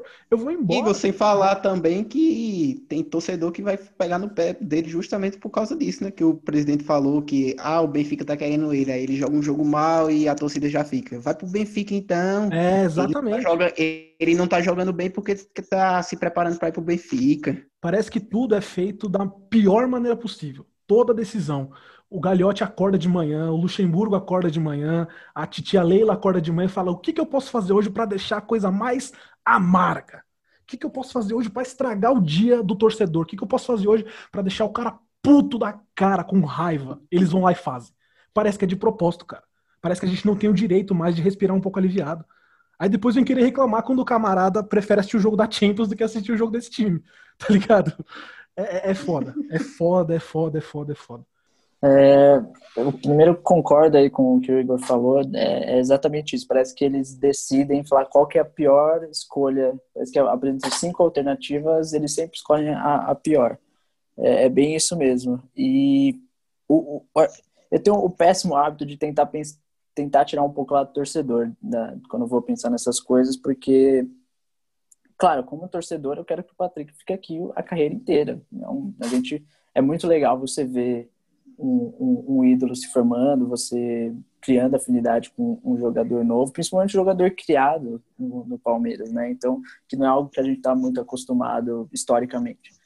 Então, isso, isso é muito legal, mas tentando afastar um pouco esse, esse lado torcedor, é, a forma como o Palmeiras tem lidado com isso tem me desagradado, porque é, é- é bem o que o Thierry falou, porque parece que para os jogadores que a gente que, que eles gostam de vazar para a imprensa que são descomprometidos, quando vê uma proposta, ah, é muito pouco. Mas para os jogadores que a gente gosta, para os jogadores que são teoricamente comprometidos, que a torcida está criando essa afinidade, parece que é o, é o oposto, parece que é uma liquidação, parece que é o gerente ficou maluco, é, é esse tipo de coisa, porque se- o- a obrigação que a diretoria tem é, num momento como esse, ao lidar com um jogador como Patrick de Paula, é jogar duro com qualquer clube que chegar aqui. É, você, é, como gestor, você tem que chegar, chegar para o Luxemburgo falar, ó, Luxemburgo, quando você acha que você acha que esse menino vai muito longe? Você acha que ele é de seleção? Qual que é o nível desse- que esse garoto vai chegar? Se o Luxemburgo falar, meu, esse garoto vai chegar, ah, meu, ele pode ser titular da seleção brasileira. Você vê, vai lá nos seus analistas de desempenho e fala, ó, que- qual que é o potencial desse garoto? Eles falam, meu, vai chegar na, na, na seleção brasileira. Você tem que tratar esse, esse cara como um jogador que vai ser de seleção brasileira. Você não pode vender ele por 15 milhões de euros. Você não pode vender ele por 18. Se é uma notícia falando, ah, se chegar a 18 milhões de euros, o Palmeiras vende. Não, é, não tem como. Você tem que jogar duro. E A notícia tem- que chegou foi 16 milhões e 2 de bônus, né? Que o bônus fica aí, que ele pode alcançar Pois é, eu, Então, eu, vi, eu, vi, eu vi essa informação também. Não, não faz sentido nenhum. E aí, e aí vem a desculpa, a gente precisa equilibrar é, as contas do, da, da pandemia. É curioso isso, porque quando o Dudu foi vendido, o discurso era: a gente precisa equilibrar, e aí com essa venda aqui, tá, tá tudo lindo, maravilhoso. Aí agora, de repente, o Palmeiras já, já fez uma venda de 40 milhões de reais, agora precisa fazer outra venda de 120 milhões de reais. Qual, qual buraco? Qual que é o buraco exatamente? Qual que é esse rombo? Então, é, e, e mesmo assim, quando, quando a gente tem que pensar nisso, a gente tem que pensar no jogador. Eu sei que a gente é, tem que ser um pouco idealista por um lado, mas do ponto de vista do, da diretoria, a gente tem que pensar nesse jogador é um ativo. É é um jogador que tá, beleza, a gente vai tentar manter para a carreira inteira se ele quiser, mas se eu for vender, quanto que ele vale? Se, se, o, se o Patrick é, vale 30 milhões de euros, Não importa se eu vou vender ele hoje ou se eu vou vender ele é, daqui um ano ou daqui dois anos. Ele vale 30 milhões de euros. Esse, esse é um ativo que eu já tenho. Que quando eu quiser vender, quando, quando o Palmeiras precisa, ou que quando ele quiser sair, você vende, você vai pegar esse dinheiro. É, é isso não é uma questão, não é uma questão de, de, de, de curto prazo. Tem que pensar no longo prazo, ainda mais com um jogador desse nível com essa idade. Então, a obrigação que a diretoria do Palmeiras tem com o torcedor, o mínimo, não é nem, eu não estou falando, pô, segura o Patrick a qualquer custo. Pô, se chegar uma, uma proposta amanhã de 25 milhões de euros, de 30 milhões de euros, até eu ficaria balançado, eu imagino o garoto. É, mas, mas a obrigação que a diretoria tem com o torcedor é jogar duro com qualquer clube da Europa que chegar aqui para vender. O, eu, não, eu não lembro por quanto o Bruno Guimarães, lá do, do Atlético Paranaense, se eu não me engano, foi vendido, mas foi mais de 20 foi, milhões de euros. Acho que foi 20, vou procurar aqui. O, o Arthur do Grêmio, se não me engano, foi 30 milhões de euros. Então, se a gente acha que o Patrick vai chegar no nível desses dois jogadores, e eu, eu particularmente acho, você não pode se, se, se acomodar com metade desse valor. Bruno Guimarães foi 25 milhões de euros. É, exatamente eu vou ser sincero, não, não, acompanhei toda a carreira do Bruno Guimarães, mas é, a gente imagina, eu imagino que o Patrick de Paulo, o potencial dele seja pelo menos equivalente ao do Bruno Guimarães. Importante citar que o Bruno Guimarães saiu do Atlético Paranaense depois de ganhar dois títulos aqui, ou seja, teve retorno técnico e depois veio o retorno financeiro. O Palmeiras não está nem pensando no retorno técnico. Palmeiras só está pensando no financeiro. A gente entende que é uma situação de pandemia, a gente entende que está todo mundo fudido de grama. O Real Madrid, cara, o Real Madrid vai deixar de contratar, vai, jogar, vai usar os jogadores que estavam emprestados. Ou seja, a gente tem essa consciência. O torcedor não é burro. O torcedor sabe que às vezes o clube precisa vender mesmo. Mas é, a, a sensação que dá é que falta respeito com a qualidade do jogador, falta respeito com o futebol que o moleque desempenha em campo e com o que ele pode nos render, além de só a grana, entendeu? Sim, sim. E né, tem, tem toda a questão do ano que vem com, com bilheteria, com venda de camisa, com, é, sei lá, marketing. Eu sei que tudo isso é, depende muito dele continuar nesse nível, mas eu acredito que ele vai continuar. É, é um garoto de 20 anos e já, já hoje, se você perguntar para uma criança de 10 qual é a, a, a, figura que ela mais gosta no time, com a saída do Dudu vai ser o Patrick de Paula. Ele é, hoje é a, é a cara do Palmeiras.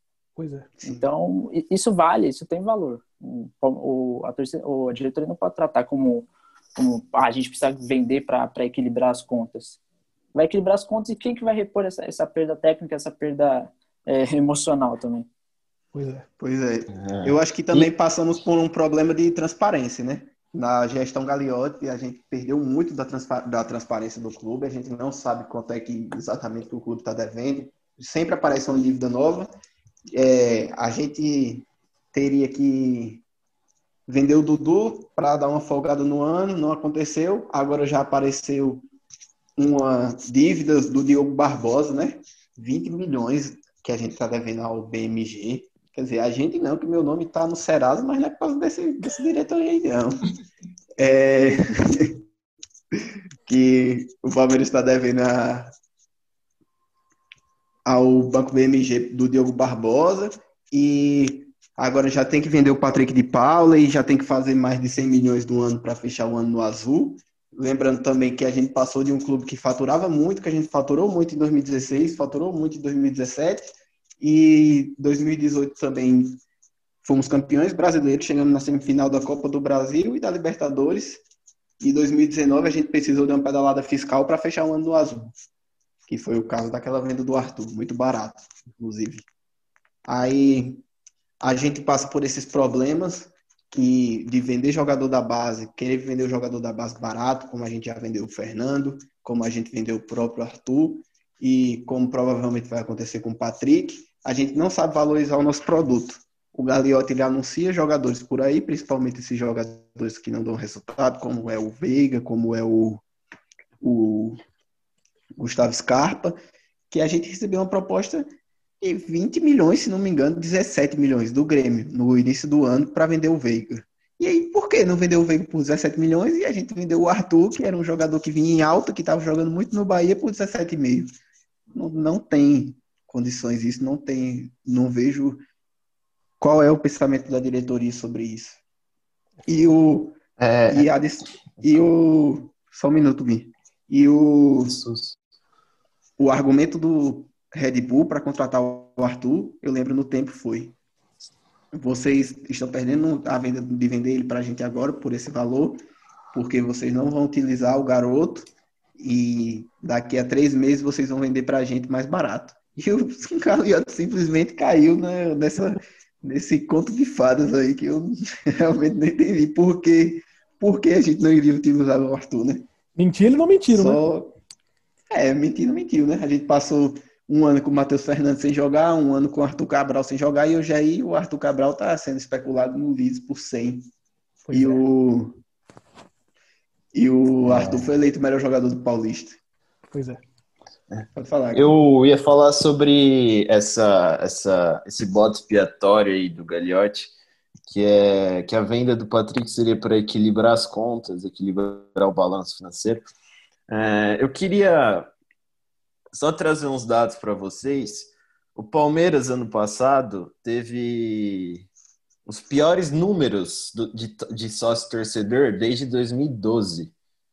É, Palmeiras explodiu em 2015 e terminou o, o, programa de sócio-torcedor com 120 mil sócios adimplentes. Palmeiras, ano passado, teve 53 mil, é, que é uma fonte para o senhor Gagliotti equilibrar as contas. É, além de ter o ingresso mais caro do Brasil, e muitas das, muitas das vezes a gente vê o estádio é, bem xoxo, meio vazio, principalmente as centrais, são a parte mais cara. Isso deveria ser uma fonte de renda para equilibrar as contas.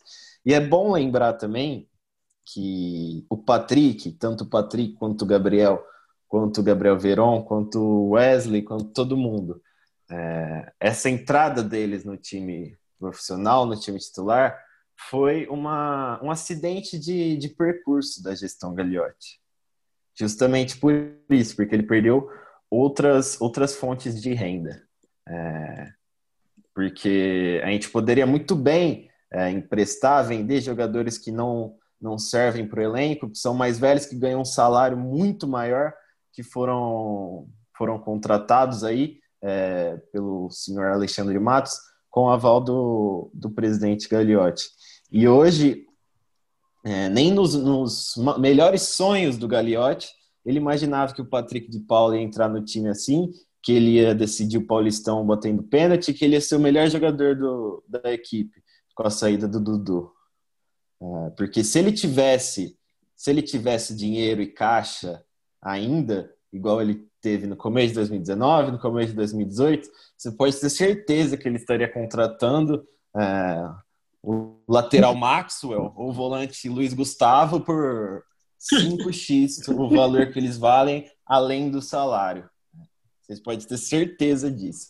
Então, tenho- nem, nem o Gagliotti contava com, com esse ativo que é o Patrick de Paula. Nem ele. Eu tenho uma pergunta retórica antes da gente mudar de assunto, que eu nem exijo que vocês respondam. Eu só vou fazer uma pergunta e o Ti pode puxar o, o outro assunto.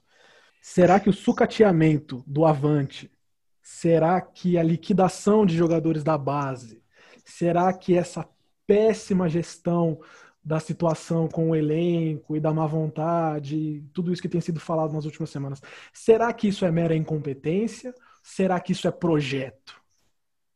A gente tem que pensar né, por, esse, por esse ponto de vista também. Porque esse mandato tem mais um ano inteiro e aí depois vai vir a Messias, a salvadora da pátria.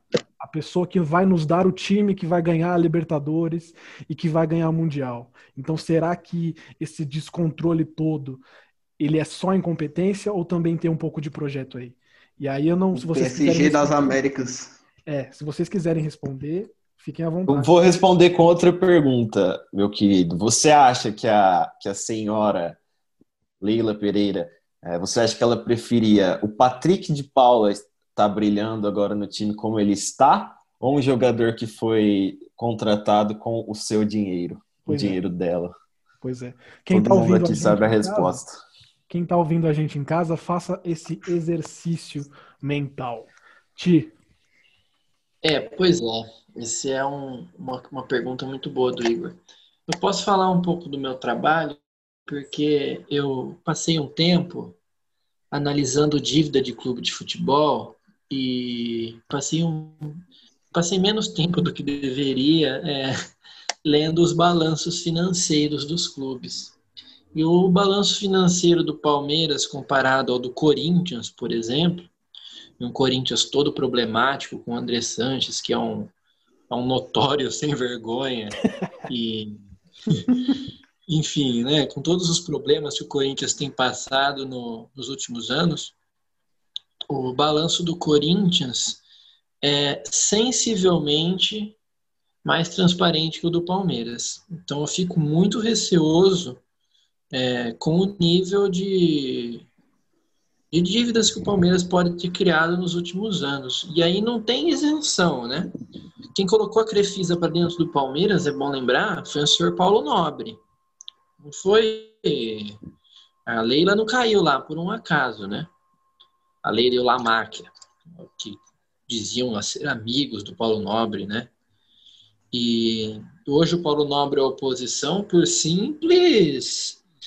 É, como acontece Picuinhas. também muito na política nacional, não é nem picuinha. É uma questão de. É, como que eu posso falar melhor isso? Uma questão de honra, né? De, de querer aparecer mais que os outros, porque o Paulo Nobre, e aí com todo o respeito que eu falo ao Paulo Nobre, que foi um cara que botou dinheiro do bolso dele para salvar o Palmeiras numa época de vaca magra, é... Paulo Nobre gosta de aparecer, né? E depois que ele vê que, que outras pessoas estão aparecendo mais que ele, ele se sente um pouco chateado. Isso aí é bem evidente. Aí vira e mexe, ele volta, faz um tweetzinho, né? Nem frequenta o Palmeiras mais. Foi deposto lá do, do conselho, do quadro de sócios. É uma coisa complicada de, de se avaliar. Mas o, o que é fato é o seguinte: os balanços financeiros do Palmeiras são muito pouco transparentes. A dívida com a Crefisa é, é muito mal abordada, quase, quase não é abordada naqueles é, balanços, porque tem essa questão, né, que o Palmeiras vai devolver o dinheiro e não é meio uma dívida assim, porque o Palmeiras tem os ativos e vai ficando por isso mesmo, né? E a Crefisa comprou e bancou jogadores muito caros para o Palmeiras. Bruno Henrique, Borra, esse dinheiro vai ter que voltar. E eu me preocupo muito. E o Igor, ele no, no meio da semana, ele perguntou pra gente, da gente aqui do grupo, se a gente gostaria que vendesse o Patrick de Paula por uma bala bem, bem alta, quitasse a dívida com, as Leila, com a Leila e ela saísse de vez da, da vida pública do Palmeiras, a minha resposta foi, foi categoricamente um sim. Porque, para mim, o grande mal do Palmeiras não é nem o Maurício Gagliotti, que parece ser um sujeito bonzinho. Ele é incompetente, mas ele é bonzinho, né? Ele teve um gesto de humanidade muito grande com, a, com os funcionários do Palmeiras, né? Conversando com o elenco para reduzir salários, para não demitir ninguém. Ele provavelmente participou dessa ação da Puma e do Palmeiras para doar cobertores para moradores de rua. Eu sei que o Palmeiras tem feito, fora do futebol, o Palmeiras tem agido muito bem com a gestão do Gagliotti. Então eu me preocupo muito com a Leila. Então, galera, o podcast hoje deu uma alongada, né? Mas está valendo, porque a gente está com um convidado aqui e de vez em quando a gente pode dar uma exageradinha também, né? Ninguém vai nos condenar por causa disso. É igual beber vinho, de vez em quando pode passar um pouco do limite. E eu queria então partir para os finalmente. E gostaria de saber se algum de vocês tem considerações finais sobre os assuntos que abordamos aqui ou, e, ou assuntos que vocês acham que faltaram. Primeiro, reconhecer que a gente falou um pouco menos do que devia do jogo contra o Santos, né? mas eu acho que vai compensar a gente, a gente falar mais sobre o jogo de hoje a partir do momento que o Palmeiras conseguir reproduzir atuações melhores, né, aí a gente consegue fazer um agregado para ter mais o que falar. E a segunda coisa que eu queria falar é, para não deixar passar batido, né, dar os parabéns à atuação do, do atleta Lucas Lima, que o Palmeiras vive essa, essa, grande, essa grande saga, essa grande busca pelo meio armador, construtor, camisa 10, o cara que vai salvar a nossa vida, que vai resolver todos os nossos problemas, que vai botar o centroavante na cara do gol e nos fazer ser campeão. Parabéns, Lucas Lima. Jogou bem contra o Santos, cara. Eu acho que, que é um alento para muita gente que se debruça nesse tipo de necessidade, como se fosse absolutamente necessário que todos os times do planeta tivessem um meia camisa 10 para que pudessem funcionar. E aproveitando que, como eu não sou um palmeirense de verdade, como eu sou um gambá de verde e assisti a final da Champions League, é, muita gente fica impressionada com o nível de futebol reproduzido pelo time do, do Hans Flick, né, que foi campeão. E gostaria de falar que antes do Hans Flick assumir o time, o, o Bayern de Munique vinha com vinha muito travado ofensivamente na construção, porque o Kovac, que é o treinador que trabalhava no time antes do Hans Flick assumir, ele tinha essa ideia de que o time precisava de um meia construtor camisa 10. E ele usava bastante o Ramos Rodrigues, o colombiano, que apareceu na Copa de 2014 e que nunca despontou completamente, né? O Ramos Rodrigues era o titular dele. E aí, a partir do momento que o Coutinho chegou, o Coutinho também começou a jogar como camisa 10 e o time era absolutamente estagnado. O time do Bayern de Munique é muito bom, é muito forte, é maior que o time, é, é, é mais forte que a maioria dos times da Alemanha, foi campeão alemão dessa forma, com o Kovac, mas a partir do momento que precisou dar um passo a mais e jogar um pouco melhor, o time travou. Né? O time começou a demonstrar muita dificuldade ofensiva. E aí entra o Hansi Flick, o Coutinho perde o espaço para o Miller, né? que o Miller é um tipo de atacante muito específico. Ele é um cara que e só com, completando aqui, Igor, é, o, o Corvo ia perder a Bundesliga desse ano também. Tava pois é. fora é. da zona do, da Champions, inclusive. Lugar. Foi por isso que ele caiu. Foi por isso que ele caiu. Então. Aí, a partir do momento que entra o Hansi Flick, que ele monta uma, uma estrutura ofensiva diferente, começa é, é, a usar o Miller, né, que não é um meia, não é um atacante, os alemães chamam ele de Homdeuter, que é o cara que está sempre, qualquer espaço que se abrir, ele vai preencher. Né? E aí a gente vê ele revezando muito com Lewandowski nas ações dentro e fora da área e tudo mais. A partir do momento que ele parou com essa obsessão pelo meia construtor camisa 10, o time ganhou em intensidade, que é o mais importante, ganhou em fisicalidade, que é extremamente importante também, e ganhou principalmente em, em profundidade, verticalidade. O time consegue progredir, consegue ir para frente, consegue pressionar o adversário o tempo todo tanto lá no campo de defesa do adversário quanto no meio-campo, porque em vez de ficar buscando apenas a figura de um cara só para construir tudo, o time todo marca, o time todo ataca, o time todo cria jogadas e o time todo finaliza. Por isso que o Bayern de Munique é um time que você não consegue identificar quem é o quê. Todo mundo é tudo. E é disso que o futebol de hoje em dia precisa. A gente vai ficar aqui sofrendo muito tempo ainda na mão desse tipo de coisa. A mídia especializada fala disso todo jogo, fala disso todo programa de meias armadores e camisas 10 e, e, primeiros volantes ou então volantes marcadores, que é aquela coisa que um cara marca, um cara constrói, o outro cara ataca. E não deveria ser assim. Futebol, todo mundo tem que saber fazer tudo. Enfim, eu estou defendendo aqui uma, uma convicção minha. Eu sei que eu sei que boa parte dos amigos aqui concordam com isso. Eu sei que vai ter gente também que vai reclamar mas eu acho que a gente precisa estimular um pouco mais esse tipo de pensamento, né? Coletivizar, coletivizar, coletivizar. Futebol é coletivizar. Pois é, né, velho? Mas quem é que vai enganar a Receita Federal aí? Quem é o cara que vai dar aquela enfiada de bola pro Lewandowski? não tem, não tem. Foi uma fatalidade esse título do bairro. sorte, entendeu. né? Foi sorte, né, gente? Foi Isso aí é menino Ney que tinha Não que quer sorte. Sempre Nunca é, é sorte, sempre foi Deus. Passando para frente minha palavra aí, rapaziada, considerações finais. Em primeiro lugar, só queria pedir desculpas aí por ter me alongado em alguns momentos, mas quando a gente fala de Palmeiras, a gente acaba é, se empolgando. É, eu queria só lembrar, eu estava quando vocês estavam falando, eu lembrei de, de, de, um jogo Palmeiras e Santos, não de hoje. É, foi no ano passado, é, eu estava saindo do Pacaembu, eu subindo ali a escada à esquerda para subir aquela maldita ladeira. Quem já subiu sabe como é. é. E aí eu encontrei o Leonardo Miranda, que é analista tático lá no, no Globo Esporte. O Palmeiras tinha ganhado aquele jogo de 4 a 0 do Santos.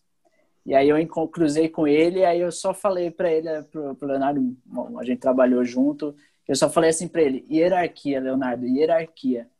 Que aquele jogo, eu lembro bem típico jogo Felipão. Palmeiras 4 a 0 naquele time de São Paulo, queridinho e tal. Que é baita treinador, queria só deixar registrado baita treinador, mas Palmeiras, naquele jogo, Palmeiras dominou o Santos, foi ganho por hierarquia. É, sobre o jogo de hoje, é, Palmeiras dominou o jogo, mas parece que foi, eu, eu, o meu sentimento foi exatamente o contrário do que eu tive naquele, naquele outro jogo. Talvez seja o meu lado Felipone falando aí. É, Palmeiras ganhou muito, Palmeiras jogou muito bem, mas eu achei que foi muito mais porque o Santos jogou muito mal, muito mal mesmo. O Santos deu muito espaço para o Palmeiras. Acho que foi a melhor partida do Palmeiras desde a volta da parada e também foi o adversário mais mais fácil, assim, por assim dizer. Não que o Santos seja mais fraco que o Água Santa ou que o Santo André, mas que impôs menos dificuldades táticas, técnicas para o Palmeiras. É, e a outra coisa que eu queria dizer era exatamente isso que o, o Igor estava falando sobre diretoria. A gente falou um pouco mal do, do Gagliotti, bastante mal do Gagliotti, mas é, a gente fala mal do Gagliotti porque a gente é palmeirense, né? Porque a gente torce Palmeiras, porque a gente quer o melhor para Palmeiras. E eu sempre acho importante deixar isso claro também, porque o, o Gagliotti tem os seus problemas, ele a, a Crefisa é um, eu acho um grande problema para o futuro do Palmeiras é um futuro independente do Palmeiras, é, mas a gente tem que sempre lembrar que esse não é um problema único do Palmeiras. Palmeiras, pelo contrário, eu acho que dos 20 clubes da Série A, eu diria que 17, 16 tem diretorias tão ruins ou ah, piores, provavelmente piores do que a do Palmeiras. O Palmeiras, pelo menos, tem ali um mínimo de de administração, por, pior que seja. Do Palmeiras é bem ruim, mas esse é o nível, a gente é nivelado por baixo aqui no Brasil. Então, quando a gente reclama, não é que a gente acha que nada vai dar certo. Pelo contrário, é porque o nível é tão baixo que às vezes a gente quer que mude o técnico, porque a gente sabe que se entrar um técnico diferente, um técnico ousado, um técnico com novas ideias, faz muita diferença aqui no Brasil. A gente viu com o Jorge Jesus ano passado. E eu queria só terminar falando duas coisas bem rápidas. Falei que pedi desculpa por me alongar, mas vou me alongar de novo. É, primeiro eu queria deixar registrado, já que o Guilherme falou de política, eu queria deixar registrado o meu repúdio ao que o, o presidente da República falou hoje, um colega meu, é, falando que queria encher a boca dele de porrada. Isso é inadmissível. É, e, então, queria só deixar registrado. Eu sei que a gente está no, no, final do podcast, acabei de esquecendo de falar no, no começo, mas é, é importante que a, a, gente tem que registrar essas coisas mesmo que seja num podcast falando de Palmeiras, a gente tem que registrar essas coisas. E isso me leva a falar do, de uma coisa que eu falei no começo, que é a importância desse podcast é exatamente a gente produzir conteúdo, é, não deixar que exista um monopólio de narrativas é, em relação ao Palmeiras. É importante que a gente. É, eu sei que é difícil, que às vezes a gente se sente desmotivado, que a gente fala que nada vai funcionar, que a Leila vai ganhar a eleição, que o Palmeiras vai ser vendido para a Crefisa e e virar garantia num, num empréstimo consignado de alguém, mas é, a gente tem que lutar, a gente tem que debater, a gente tem que colocar a nossa opinião, é, e esse podcast é importante por isso, é porque ele produz conteúdo, e a gente é apaixonado pelo Palmeiras, e tudo pelo que a gente é apaixonado, vale a pena a gente lutar e debater e discutir, e queria agradecer a participação no programa por causa disso. Vou agradecer o, os meninos da bancada por mais uma vez a gente estar tá junto aí falando falando do Palmeiras. Agradecer o Jimmy pela participação, é, deixar o canal aberto para quando é, ele quiser participar de novo, é, deixar os ouvintes à vontade também para para indicar pautas ou assuntos e é, críticas e enfim qualquer coisa. E, bom, é isso. A gente espera. A gente fica tão. O Palmeiras raramente faz bons jogos que quando faz um, a gente fica até falando, porra, podia, a gente podia ter falado mais, né? Mas espero que, que seja recorrente jogos como hoje, que a gente possa é, nos permitir é, empolgar, é, ver o empolgar vendo o jogo do Palmeiras, é, gostar do, do, time, gostar do, de assistir os jogos do Palmeiras. E, bom, como os meninos falaram, hoje a gente se alongou um pouco, mas eu acho que a gente conseguiu abordar muito do que a gente tinha proposto. E então é isso. É uma boa noite, boa tarde, bom dia a todos aí. Passa aí. Uma boa noite a todos. Queria boa noite, bom dia, boa tarde, depende da hora que você estiver assistindo. Queria agradecer ao Dime também pela participação. Foi muito bom ter ele aqui conosco hoje. Participação muito boa. É um episódio também excelente. Acho que a porta vai estar sempre aberta. Tenho certeza que a, que a porta vai estar sempre aberta para quando quiser participar de novo. Vamos também ter outros convidados aqui. E que, que eles sejam tão bons quanto o Dimitris também foi hoje aqui para a gente, né? E compartilho também do repúdio. Acho que não é papel de um presidente da República falar o que ele falou para o colega do Dime. Eu particularmente não sabia, vim saber agora. Depois vou procurar saber mais sobre o que houve, com certeza. Mas é um absurdo, é um absurdo. Tudo que acontece nesse governo é um absurdo, né? Ele é o líder do, desse genocídio em curso que está correndo no Brasil. E, para falar a verdade, eu não espero muita coisa diferente dele sobre isso mas é sempre repugnante ouvir isso. Acho que ele é um cara desprezível, que é triste a gente ter que terminar um podcast falando disso, mas tem coisas que tem que ser faladas. E é isso. E que tudo de ruim aconteça esse Senhor. Não, mas é, é só aproveitar também para entoar o coro que a gente vai falar, cara. A gente vai falar. A gente está aqui falando de futebol, tá falando de Palmeiras, a gente está sempre num. A gente, por mais que a gente reclame, fale mal, a gente tenta manter um, um, um clima mais bem-humorado, né? Para o pessoal conseguir ouvir mesmo. Porque às vezes o time tá mal, tá em uma fase, você não quer ficar revivendo aquilo, a gente tenta manter um, um clima legal, um clima bacana. E mas quando esse tipo de coisa acontecer, quando esse tipo de, de, tentativa de censura, tentativa de intimidação, esse tipo de violência acontecer, a gente vai fazer questão de marcar o nosso, o nosso território, questão de, de, de, de, garantir que a nossa voz seja ouvida, porque ao passo que foi o, um jornalista, é, como o Dimitrios falou, um amigo dele, um colega dele, como foi aquele jornalista, pode amanhã ser a gente sendo censurado por qualquer outro veículo, por qualquer outra instituição, por qualquer outra pessoa física, né? Então a gente vai falar sim.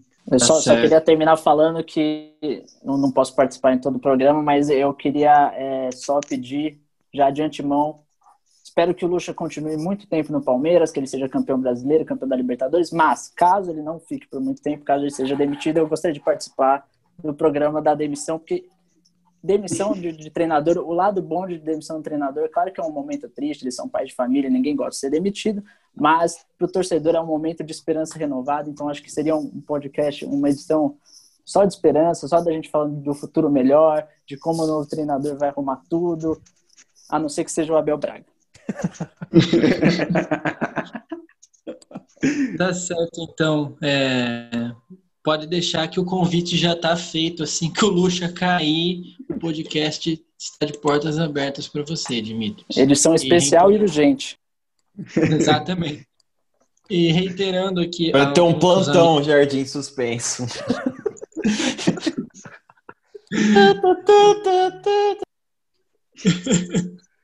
Então, reiterando aqui o que os amigos falaram, é, quero agradecer o Dimitrios pela presença, quero agradecer a, a ousadia dele de já se convidar para o próximo, isso aí é sempre muito bom.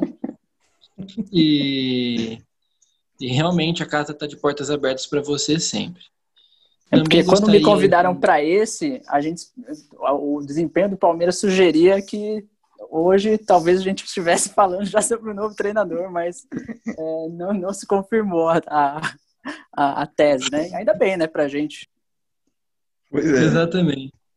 Ou mas não, né? então, né? é, só, reforçando, só reforçando o coro aqui, então, é, o podcast na, na sua a gente tem o nosso podcast, ele, apesar de não ser sobre política, a gente tem ideologia, uma ideologia bem clara aqui. Qualquer tipo de ataque desse, desse senhor que infelizmente ocupa a cadeira da presidência hoje, ele vai ser repudiado aqui quando ele dever ser, quando a gente se sentir no direito de fazer isso. É, se o presidente ele é tão macho para querer dar um soco na cara de um repórter, eu não sei se ele, se ele, não sei se ele tem essa capacidade com aquele físico de grilo que ele tem, aquela barriga furada dele, mas que ele tente, né? E sempre que ele tentar, vai ter alguém para falar contra, alguém para calar ele. E também não sei mais quanto tempo a gente vai aguentar esse senhor falando as besteiras que ele fala, e não só falando, né? Porque as besteiras dele geralmente, ela. Como diria Aristóteles, ó, momento cultura as coisas elas são potências, elas são atos e geralmente a, a coisa, uma, uma semente, ela tem o potencial para ser um para ser um ato, para atuar. Ela nasce com alguma função, ela cresce para isso. E as palavras do Bolsonaro, ela elas estimulam o comportamento violento de certos, certos grupos, de certas pessoas que a gente sabe bem quem são. E a gente fala disso também porque o Bolsonaro ele pisou na academia de futebol mais de uma vez e como ele está ligado diretamente, ele se diz ser palmeirense, eu acho que a gente deve comentar sobre ele aqui, porque a gente não é falso moralista, a gente sabe que esse senhor é, tem muito interesse em futebol também, tem interesse no Palmeiras. Então, se a gente achar necessário, a gente vai falar e vai repudiar qualquer coisa que ele fizer. A gente repudia porque a gente não pode fazer outras coisas, né? E quanto a isso, queria mandar um abraço ao amigo Porco Íris, lá do Twitter, porque é um pessoal que tem feito um trabalho muito legal, muito bonito, né, da uma torcida LGBT do Palmeiras. Queria que o pessoal do podcast conheça. E eu estou mandando um abraço para ele porque eles atuam de, de maneira muito, muito interessante, né?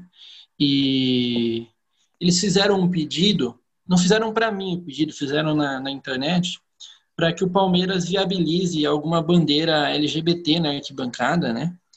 E ainda que eu tenha a senso de realidade que talvez isso não aconteça, eu peço, se tiver alguém ouvindo aí que tem algum, alguma relação com o Palmeiras, para realizar esse pedido, que é um pedido muito simples, é uma bandeira apenas LGBT, para representar um grupo de torcedores que ama o Palmeiras, que assiste o Palmeiras como qualquer outro, e eu não sei quem viabiliza isso, não sei se é uma coisa feita pela própria torcida organizada, não sei se o Palmeiras tem mão nisso, mas seria uma, uma atitude legal do Palmeiras para com esses torcedores que se identificam desse modo, né? Então fica aí meu abraço ao Porco-Íris e também vamos ficar hoje com o áudio da amiga Tainá Shimoda, do Verdonas e do Base do Base Palestrina lá do Twitter.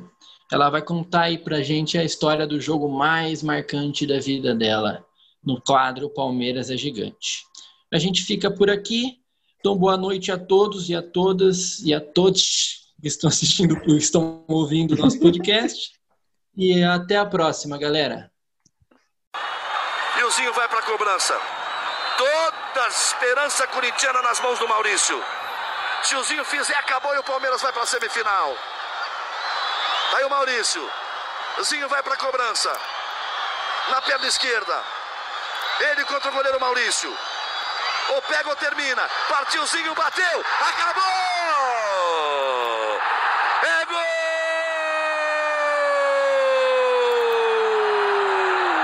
É! É do Palmeiras! Quarto gol do Palmeiras. Está classificado o Palmeiras para as semifinais. Oi, eu sou a Tainá Shimoda, do Verdonas e do Base Palestrina também. É, tô aqui para falar do jogo que marcou minha vida. Cara, é muito difícil falar disso, né? São muitos jogos aí, mas eu vou, vou escolher um que é eu vi no estádio mesmo, e é mais recente. É, o título todo da Copa do Brasil de 2015 para mim foi muito especial, muito especial mesmo, por toda a reconstrução do Palmeiras e tudo que representou. E aí eu escolhi o jogo contra o Inter, porque foi 3 a 2 mas foi um jogo extremamente emocionante, que eu realmente acho que assim, a torcida fez muito o seu papel. É, eu tava lá torcendo, gritando, cantando muito, e o estádio inteiro, assim, cantando muito. Eu lembro que quando o Inter empatou, todo mundo ficou meio tenso, deu uma baixa assim, mas começamos a gritar muito, muito alto.